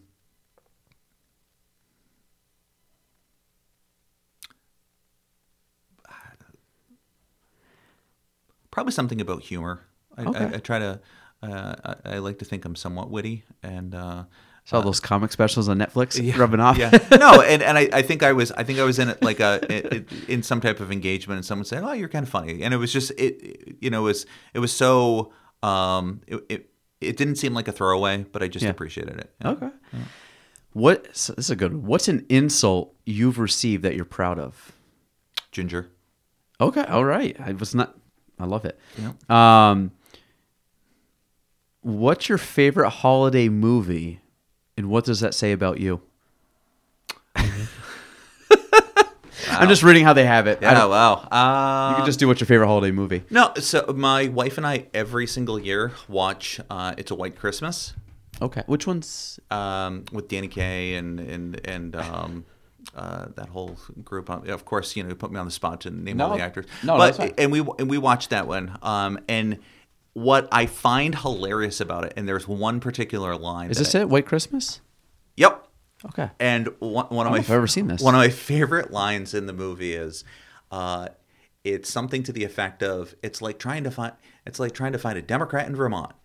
And what is hilarious about that is, you know, when this movie came out, you know, It was V- Vermont was, you know, really kind of a, a, a you know, a Republican, you know, stronghold, and now you would o- often think of, you know, Vermont as being a very much more New England liberal state and stuff like that. So it's, it's just fun, good music, um, um, and, and again, it's it's it's very comical too. It's very it's there's a lot of witty lines and stuff like that. So um Bing Crosby, Danny Kaye, yeah. uh my my uh, my favorite is vacation. So but they do make reference to this, but I never actually I'm just learning now.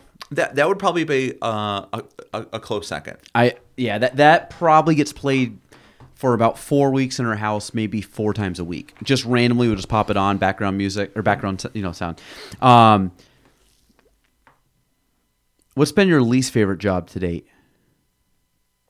Uh, my least favorite job. I'd say most favorite, but I'm assuming it's probably this now or no? Did you have something? Yeah, no, it's it, it. This is my favorite job. Okay, so I yeah, I'm just my gonna. my least favorite job was one of my earliest jobs. Was I picked cran- I picked weeds, okay, out of a cranberry bog.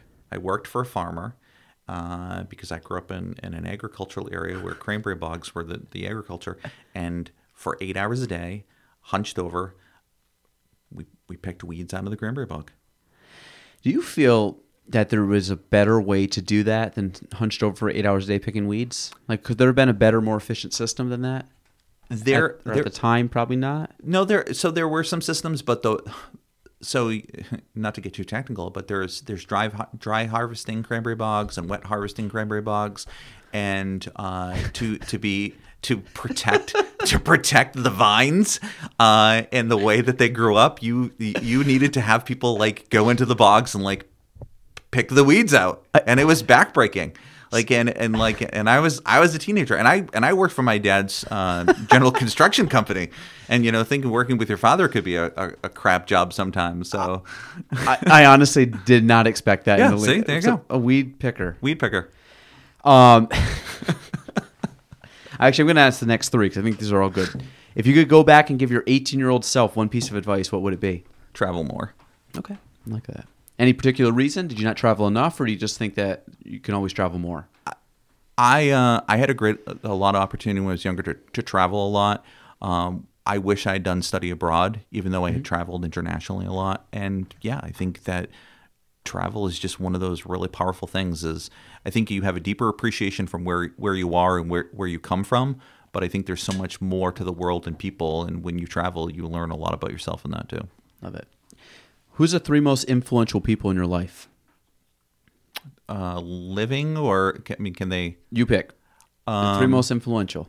The three most influential people in no particular order would probably be my Aunt Hazel, who I've referenced, uh, my grandfather, uh, and then um, my noni, who is my mother's, um, my mother's mother.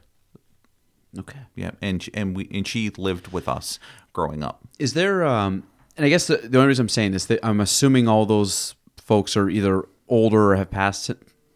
Two of them have passed. One of them's still living. Uh, Older though, older yeah, individual. older, yeah. So is was there something? I mean, again, did you spend a lot of time with with older folks when you were younger, or just like again impact of just having, you know, like you said, someone living with you that was older, and you know how Yeah. Um, so I was I'm an only child, and often what happened is you know when I when I was growing up, um, you know I would be in the presence of you know these individuals um, because if they were taking me you know taking places or or, or shuttle pucking around and stuff.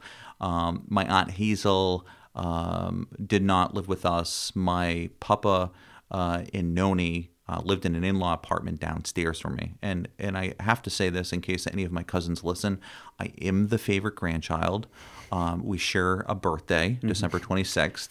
Um, so everybody should know that. Uh, if, if that's the one takeaway from this podcast, people need to know I'm the favorite grandchild. Um, but, you know, I was very fortunate to have grandparents living right downstairs. Yeah. And um, so um, she lives with my mother, and uh, yeah, I, I think I think uh, um, as far as wit goes, uh, she's a very very witty, but also a very direct person. Uh, sometimes you, you you there's a joke about seniors that uh, they get to a certain age and they'll say whatever they want to say. She's been doing that all her life, and that's what I love about her. um, what does what does your morning routine look like? Uh, it's pretty basic. Uh, I'll, I'm a try to get out of the house as quickly as possible type of guy. Um, in the morning, uh, it's it's more the routine about the dogs than anything. Uh, and then most days, I go someplace to get a cup of coffee uh, versus making it myself. And the reason I've always done that is um, I'm not a morning person. So it makes me be kind to another human being because I'm reliant on that cup of coffee. Because you used to go to Dunkin' Donuts and know a lot. Do you mi- mix it up? Do you? Dun- Dunkin's closest to work, Yep. so I, you know, I usually will go there. Um, I'll I'll go to, um, but but if I have a meeting somewhere else in town or you know in the region, I'll I'll pop into different shops. Um, yep. Um, what kind of? I, I know we've talked about this before. So because drink, it's always black, right? Or do you? T- uh, t- typically black. Okay. Um, is there any s- specific coffee that you like, style that you like? I'm not gonna ask you where you like because I mean there's a lot of good places. I don't want to single anybody out, but do you, um, any type of bean, any type of you know specific roast, any type of certain style? If you had a go to, I, in all honesty, I, I'm not a huge fan on heavy dark roasts. Um, Okay. um, I'll drink it. It's not my favorite, and I think part of why I prefer a little bit of a light roast is I drink. I, I just consume a lot of coffee, and I have found that the dark roasts after a while, like it, it's just too much acid, you know, and, and it, I, I just don't feel great. One of the things you'll see today is I'm not actually drinking a cup of coffee today. I'm dr- trying to drink more water. Yeah. Um, I, I was actually shocked you didn't take us up on coffee. yeah, and um, yeah, but uh, there are tons of great coffee locations around here, and Yeah. and and Dunkin' again is largely be, and, and it's a New England thing, right? Growing up in in Massachusetts, Dunkin' was the place. Have you ever seen the uh, the SNL skit when it had uh, Yes. uh which one was it? Casey Affleck. That's such a great skit. But if anybody hasn't seen it, just type in like SNL Dunkin' Donuts or something. It's it's pretty funny. Um, the uh, okay, so we- we'll go we'll go another uh, we'll go about another five ten minutes. I got some some questions. I think that will be good. Um, ask Billy this, but I would love to two of these. If you could live anywhere in the world, where would it be? Ireland. Okay. Um, so anything specific or anywhere specific in Ireland? Uh, anywhere uh, that falls within the Ring of Kerry. Uh, it Was- reminds. so was your fa- sorry was your family from Ring or from Kerry? uh, Did you have any family from that area? We have. Uh, I had some family from Kerry uh, and County Cork, uh, and so yeah, yeah. So actually, this is total fun fact. So, so my grandfather grew up just a little bit like northeast of Killarney. Okay, So I've been around the Ring of Kerry, and uh, Well, and that was the third place I was going to say was we've got some family there. So we, Yeah. yeah. uh, well, I just want to. So I think right now, because I saw his post the other day, um, Joel Wood is over there right now, and he is down in Kerry. And so, so County Kerry is one of my favorite places on earth. Um, so again, like I said, obvi- obviously very nostalgic. Went there with my grandfather, um, but I think whatever. It's not showing up, but I think Kerry. Well, we're we're we're trying to work through this right now. Trying to get some pictures up here. Um, whatever. Kerry, Kerry. If people don't know in Ireland, it is the stereotypical Irish. Besides, like the maybe the uh, Cliffs of Moher. Like besides that, it's pretty much as Irish as you can get. Yeah, it's it's it's the postcard image of Ireland. It's like the farm country. It's like when you don't want green, just go to County Kerry. It is But there, absolutely are, but there are portions uh, along the Ring of Kerry though that uh, give you vibes of the Adirondacks. You know, with some of the mountains and in, in, the green and you know uh, the views. Not, I'm not saying one for one, but it it just I know what you're you a- saying. yeah. yeah. No, I know. Like, I mean, even stuff like this, like Yep. when you start going through like the beaches, and like I said, it is it's sunny every day and it's overcast every day. Like when you're in Ireland, it just happens. But I love that. If you could have coffee with any historical figure, who would you choose? Um, I listen. I, I like I said, I listen to uh, Billy's and yours uh, podcast, so I'll pick someone else. Uh, FDR. Okay. I mean, similar. So Billy also picked a president. Yeah, I, I'd, pick, I'd pick FDR. Um, largely, you know, uh, there's an individual that served multiple terms. Uh, a, a lot was achieved. Uh, a lot of uh, things that are um, still well debated, whether or not you know what the what the benefits and, and costs. Uh, He Social Security, right? yeah, yeah, and then um, um, yeah, so FDR. Okay. That's cool. Um, if you had to write a book tomorrow, what would you write about? Uh, I asked Billy that too, but I still think would. Is it any topic or is it or is it a if you just write a book, could be a kid's book, could be an autobiography, could be a book on coffee. Hmm. I would probably intertwine the top the topic of dyslexia. Okay. Uh, you have dyslexia. I do have dyslexia. Yeah. and um, because that way I could probably do uh, a, a, bunch of different chapters on different topics, and I would probably make it an approach of um, uh, a, a dyslexic, a different perspective. How does so? I guess my only question is like, how does dyslex, dysle, uh, dyslexia? I can't even say. I have a problem with saying dyslexia. So dyslex. Say it five times fast. I, I can't even say. I'm, I'm sure I can't even say the first like word. But dyslexia.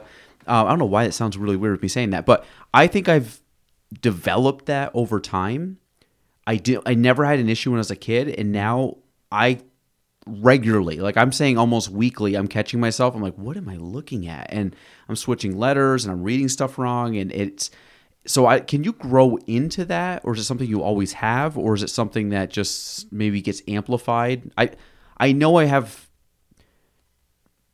a version of I don't know how what level of severity it is. I don't really know much about it except I know that I have a lot of dyslexic tendencies Yeah. when I'm reading and writing. I, I, I, I couldn't say well enough to define. Um, I, I would probably say that you've probably had that all your life. Um, you probably have things that are exacerbating it more uh, now. Um, I, I have found in my own life um, that when I'm doing a million things, it's a million times more prevalent, right? Okay. I think, yeah, Um, it. so it's and it and it's it's not debilitating. You know, it's No. just it's you you know you just you get I, and I also think it's a, a, a, a, a super strength of mine too because it it allows me and forces me to see things from a different perspective and and I have really come to appreciate that. Um, I I think I ask different questions from time to time. Um, I seek out different answers and different pathways forward where s- a lot of people are much more linear and um, you know to me it's not about um, you know this is the way that you do it. It's about how you get there as well. Because there's there's so many different ways to get to a solution. Um, and and and that's why I have a real passion for being solution focused. The solution is here's the problem okay uh, in in local government any government saying no is easy right? Oh, no we can't do that well saying yes you have to be held accountable and then you have to find a way to get it done well i you know my dyslexia has allowed me to kind of say okay yep um, as Garry Douglas would say and i learned this from him is uh, no should be a pause to yes or or no no can be a pause to yes and uh, the way that i look at it is yeah we may not be able to do this right now but let's see how we can find a way to it Do you have t- time? Do you build into your day or build into just like a week where you just have like some free time? It's like one of the things I tried to focus on more over the last year and a half when the two years when a lot of things are coming at me, you know, professionally, personally, just like life's busy and, and the calendar's full and the day's full. It's really trying to kind of opposite is like say no to stuff and clear out my calendar so I have more what I call free time. I've heard the term white space where mm-hmm. I have nothing in my calendar and I try to, you know, whether it's reading or focusing on something or trying to just think be- I want to say think better or think differently where it's like okay pause think about this and don't just like jump on an answer but really try to marinate and develop and, and question why I made that decision. Um, and I find over the last two years my decision making has gotten better.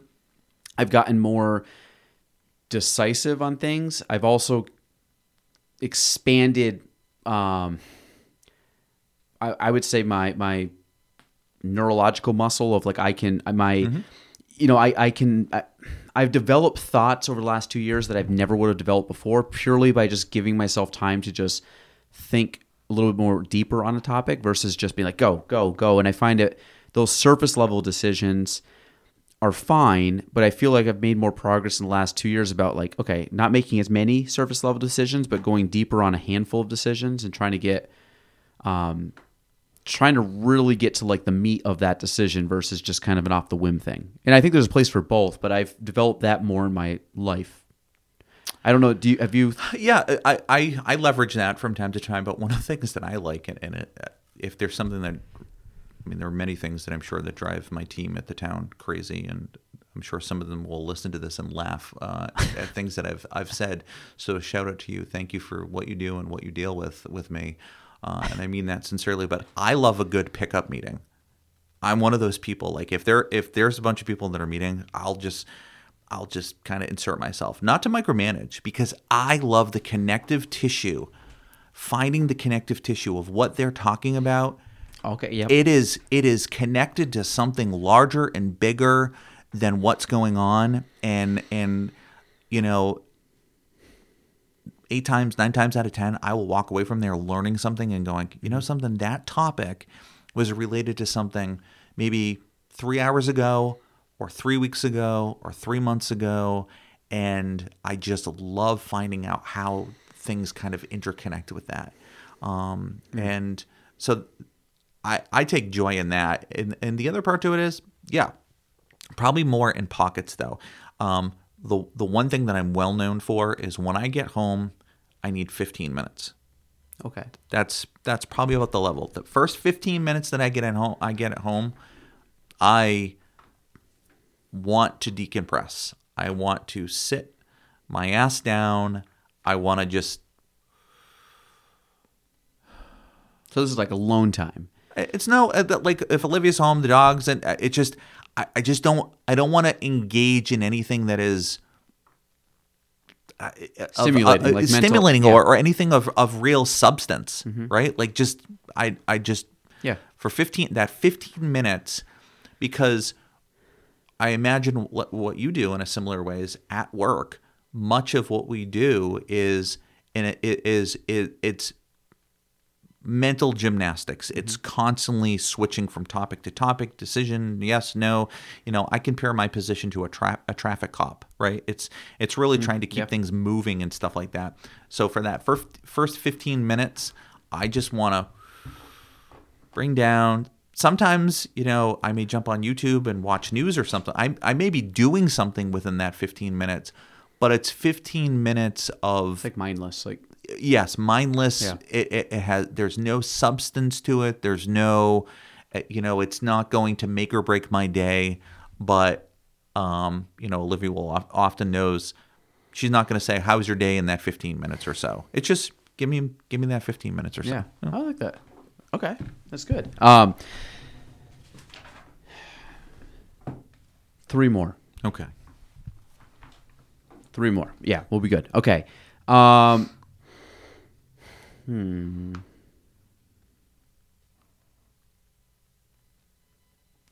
I want to get away from professional stuff because we've done we've done most of those. Not that they're bad. I just you can uh, hey listen i'm i'm i'm an open book you, well, you no, I just I just I want to like personal professional i'll, I'll lay no, but like, like okay, well, I'll I'll do this when I'm gonna go to uh, jump back. What what time of day do you get your best work done? Uh, late afternoon to evening Okay. Any specific or any reason why you think that? um i'm caffeinated okay. you're not a morning person, so that's good. yeah i'm caffeinated and uh i think the other part to it is uh there there's just kind of a, a, a built-in uh, you know um inertia that that just kind of starts and um i don't find that i my energy level doesn't like when i'm done for the day it doesn't just kind of snap off like some people do um but i do think that the afternoon uh, into the late evening, and it also has to do with where I worked at the college. I mean, for example, I used to advise student government, and those meetings didn't start until ten fifteen at night. Um, So for years, I Yeah. was working late. I so I like I structure my day mornings. I try not to see people. I say see people, like meaning out of the office kind of stuff. Like I work, you know, the girls here, but um, I get my most energy kind of in that mid to late morning, and then I actually get a lull. Like I'll be honest, like right now is one of my lulls in the day, mm-hmm. which I do like doing podcasts because it's kind of something I can just like focus on a person and talk. But I typically lose steam about mid afternoon. But if, if it's one of those where I'm like working late or I mm-hmm. have times where I'm like, I gotta like, I can do a lot of stuff from like five o'clock to like 10, 11 o'clock at night if I'm uninterrupted because I just get in a flow. And I, I think those are the two times that I get interrupted the least. Yeah, So that's why I don't know. I like I like different styles of work. Like I talk, you know, I was joking about the pickup meetings. I love going into the office on the weekends. Same. I, I love Same. it. I, I'm I'm you know thrown on a podcast. I'm thrown on Pandora. You know whatever it is, Mm-hmm. You know, and just getting into whatever it is. And often like I'll bring Valcour the Golden with me, and you know she'll run around for a little bit, and then kind of so like I, that that space. So I I like having different types of work environments versus just one that is very repetitive. There so th- just this building alone and i was this was a couple weeks ago i was here on a sunday for a, a large amount of time maybe eight to ten hours. Mm-hmm. And i didn't leave so i brought a couple snacks whatever. I, you know i got everything i need here. I listened to music the whole time or a podcast just kind of had in my pocket. I was running around doing a million things. But it was nice because nobody texted me, nobody called me, nobody was walking in. It was like my time to myself, but I got a lot done because I'm like, and I knew I had time to get a lot of stuff done. So I didn't feel pressured, I didn't feel rushed. I was like, I kind of built out like this is what I want to get done today. I know I can get it all done, and let me just relax and just just get it done. Not feel like I'm rushing through the day. It was it. It's weird because I'm like you. I, I find. I find calm in work, and I mm-hmm. find, and I don't people that don't like their job or don't like what they do. I think don't understand that, but I think that people that do like their work and they get labeled a workaholic, I think you're you're workaholic in your eyes, but for us, a lot of it that's like play. It's fun, it's stimulating, it's challenging, and I find it's it's like doing a puzzle as a kid, but I get to do it in real life. You know, I mean, bigger stakes and more more responsibility, but I just I like doing that, and sometimes I feel out of place when I'm just sitting. Yeah. So to come in and just have like free reign to be like, I just get to like work, even though, it, and it's, it's usually on business stuff, but it's still fun. Um, Okay. Last two questions. I'm going to piggyback. I said, what did I say? Three questions. I'm going to do four. What's your favorite color? What's your favorite color? Green. Is it? Yeah. Yes. Okay. Absol- absolutely. And then three. You're going to answer one of these questions, but I'm going to give you three options on how you want to answer this. So it's which three of these items would you recommend to people? You can either say books, movies, or podcasts. Pick one of those and give me three of one. So books, movies, or podcasts. So I can. al- uh, So uh, I mean, you could do nine if you wanted, but I figured for Oh, you want specific? So if you said what these three books I recommend, or these three movies, or three, these three podcasts, so you can go either direction, kind of pick a door, and then give me three of whatever that okay, is. so you're asking me to do math and and Yeah. remember titles. At or the same or if you wanted to, you could just be, can I do one of each? That'd be fine too. okay, uh, maybe I'll do that. Um, book, The Radical Leap. Okay. Um, uh, the the name I'm, I, I think it's uh, I think it's Farber. Uh, it, it's uh, great book, a foundational book that uh, I, I go back to. Um, and uh, Steve Farber. Yep, Steve Farber. Uh, great book. Um, So, movie. movie. Um, I'm gonna go uh, uh, uh, a B movie. Um, hard to find. Uh, I think you can actually find it on YouTube in its full version. Um, it um, is uh, uh, so years ago. I thought I was going to go in the track of of doing film when I first went to college. It's called The Wizard of Speed and Time.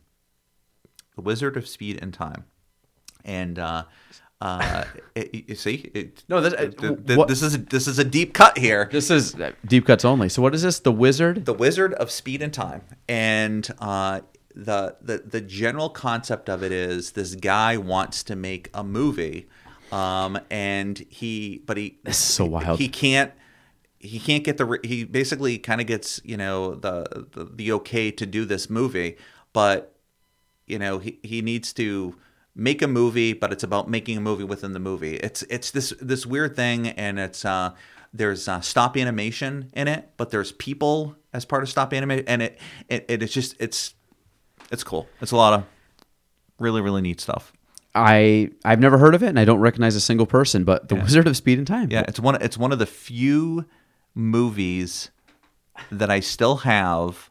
That why I have not given up my VCR. Wow. That's amazing. Truly, like, and I'm not watching it like Between- every every year. Between but being a weed picker and a Wizard of Speed and Time, Wizard of Speed you've and got Time. never in a million years would I have gotten either of those. And then last one, podcast. um, hmm. I'll, I'll throw Kathleen Madigan out there a- again. Uh, comedian. She's got a podcast. Uh, just started getting into it, um, and it's uh, um, I I like you know um, going a little bit deeper with uh, some of the, the the comedians and stuff because you get a little bit more of their personality and they're and they're riffing off of stuff that it's not like a set, right? Uh, you can you can kind of you know fall into somebody. Um, so I haven't honestly listened to a ton of them, um, but it's uh, and and then you know as as an extra bonus point, the Galen Trombley show. specifically episode 245 of Michael Cashman. Um, so, Mike, we'll wrap it up there. Um, and if people have listened all the way to the end, I, I appreciate the plug of the podcast. But um, anything you want to, any parting words, anything you want to, obviously, we talked a lot about this, you know, kind of with the, uh, I want to, investment opportunities. I don't want to say the wrong thing. So, investment opportunities in town of Plattsburgh, but anything you want to leave the audience with, um, things to look forward to, things that you maybe you want them to, you know, surveys you want them to take, anything that you can kind of plug that would be of value to be selfish, of value to the town of Plattsburgh, or just Michael. Sure. Uh, I'll leave you with with uh, three quick things. First and foremost, if you see me out in public and, and we don't really know each other, introduce yourself. Would love to get to, to meet you. Um, two, if if you hear a rumor uh, or you have a concern or something like that, reach out. Um, you know, nothing drives me crazier than people think they know what they know. Um, I'm happy to provide some clarity and some insight. Uh, and and three, um, at the end of the show, just take a moment and uh, wherever you're at, take a, a moment to appreciate um, where we live because um, we may not be perfect and, and things may not be perfect, but we live in an incredible place, the North Country, with incredible people, and uh, those of you listening are are part of that that collection of of great things. And uh, just thanks for the time. Love it. All right. That's it. Episode 245. We're out. Thank you for listening to the Galen Trombley Show. Be sure to subscribe, review, and share the episode. You can follow me on all social platforms at Galen Trombley. Thanks for listening.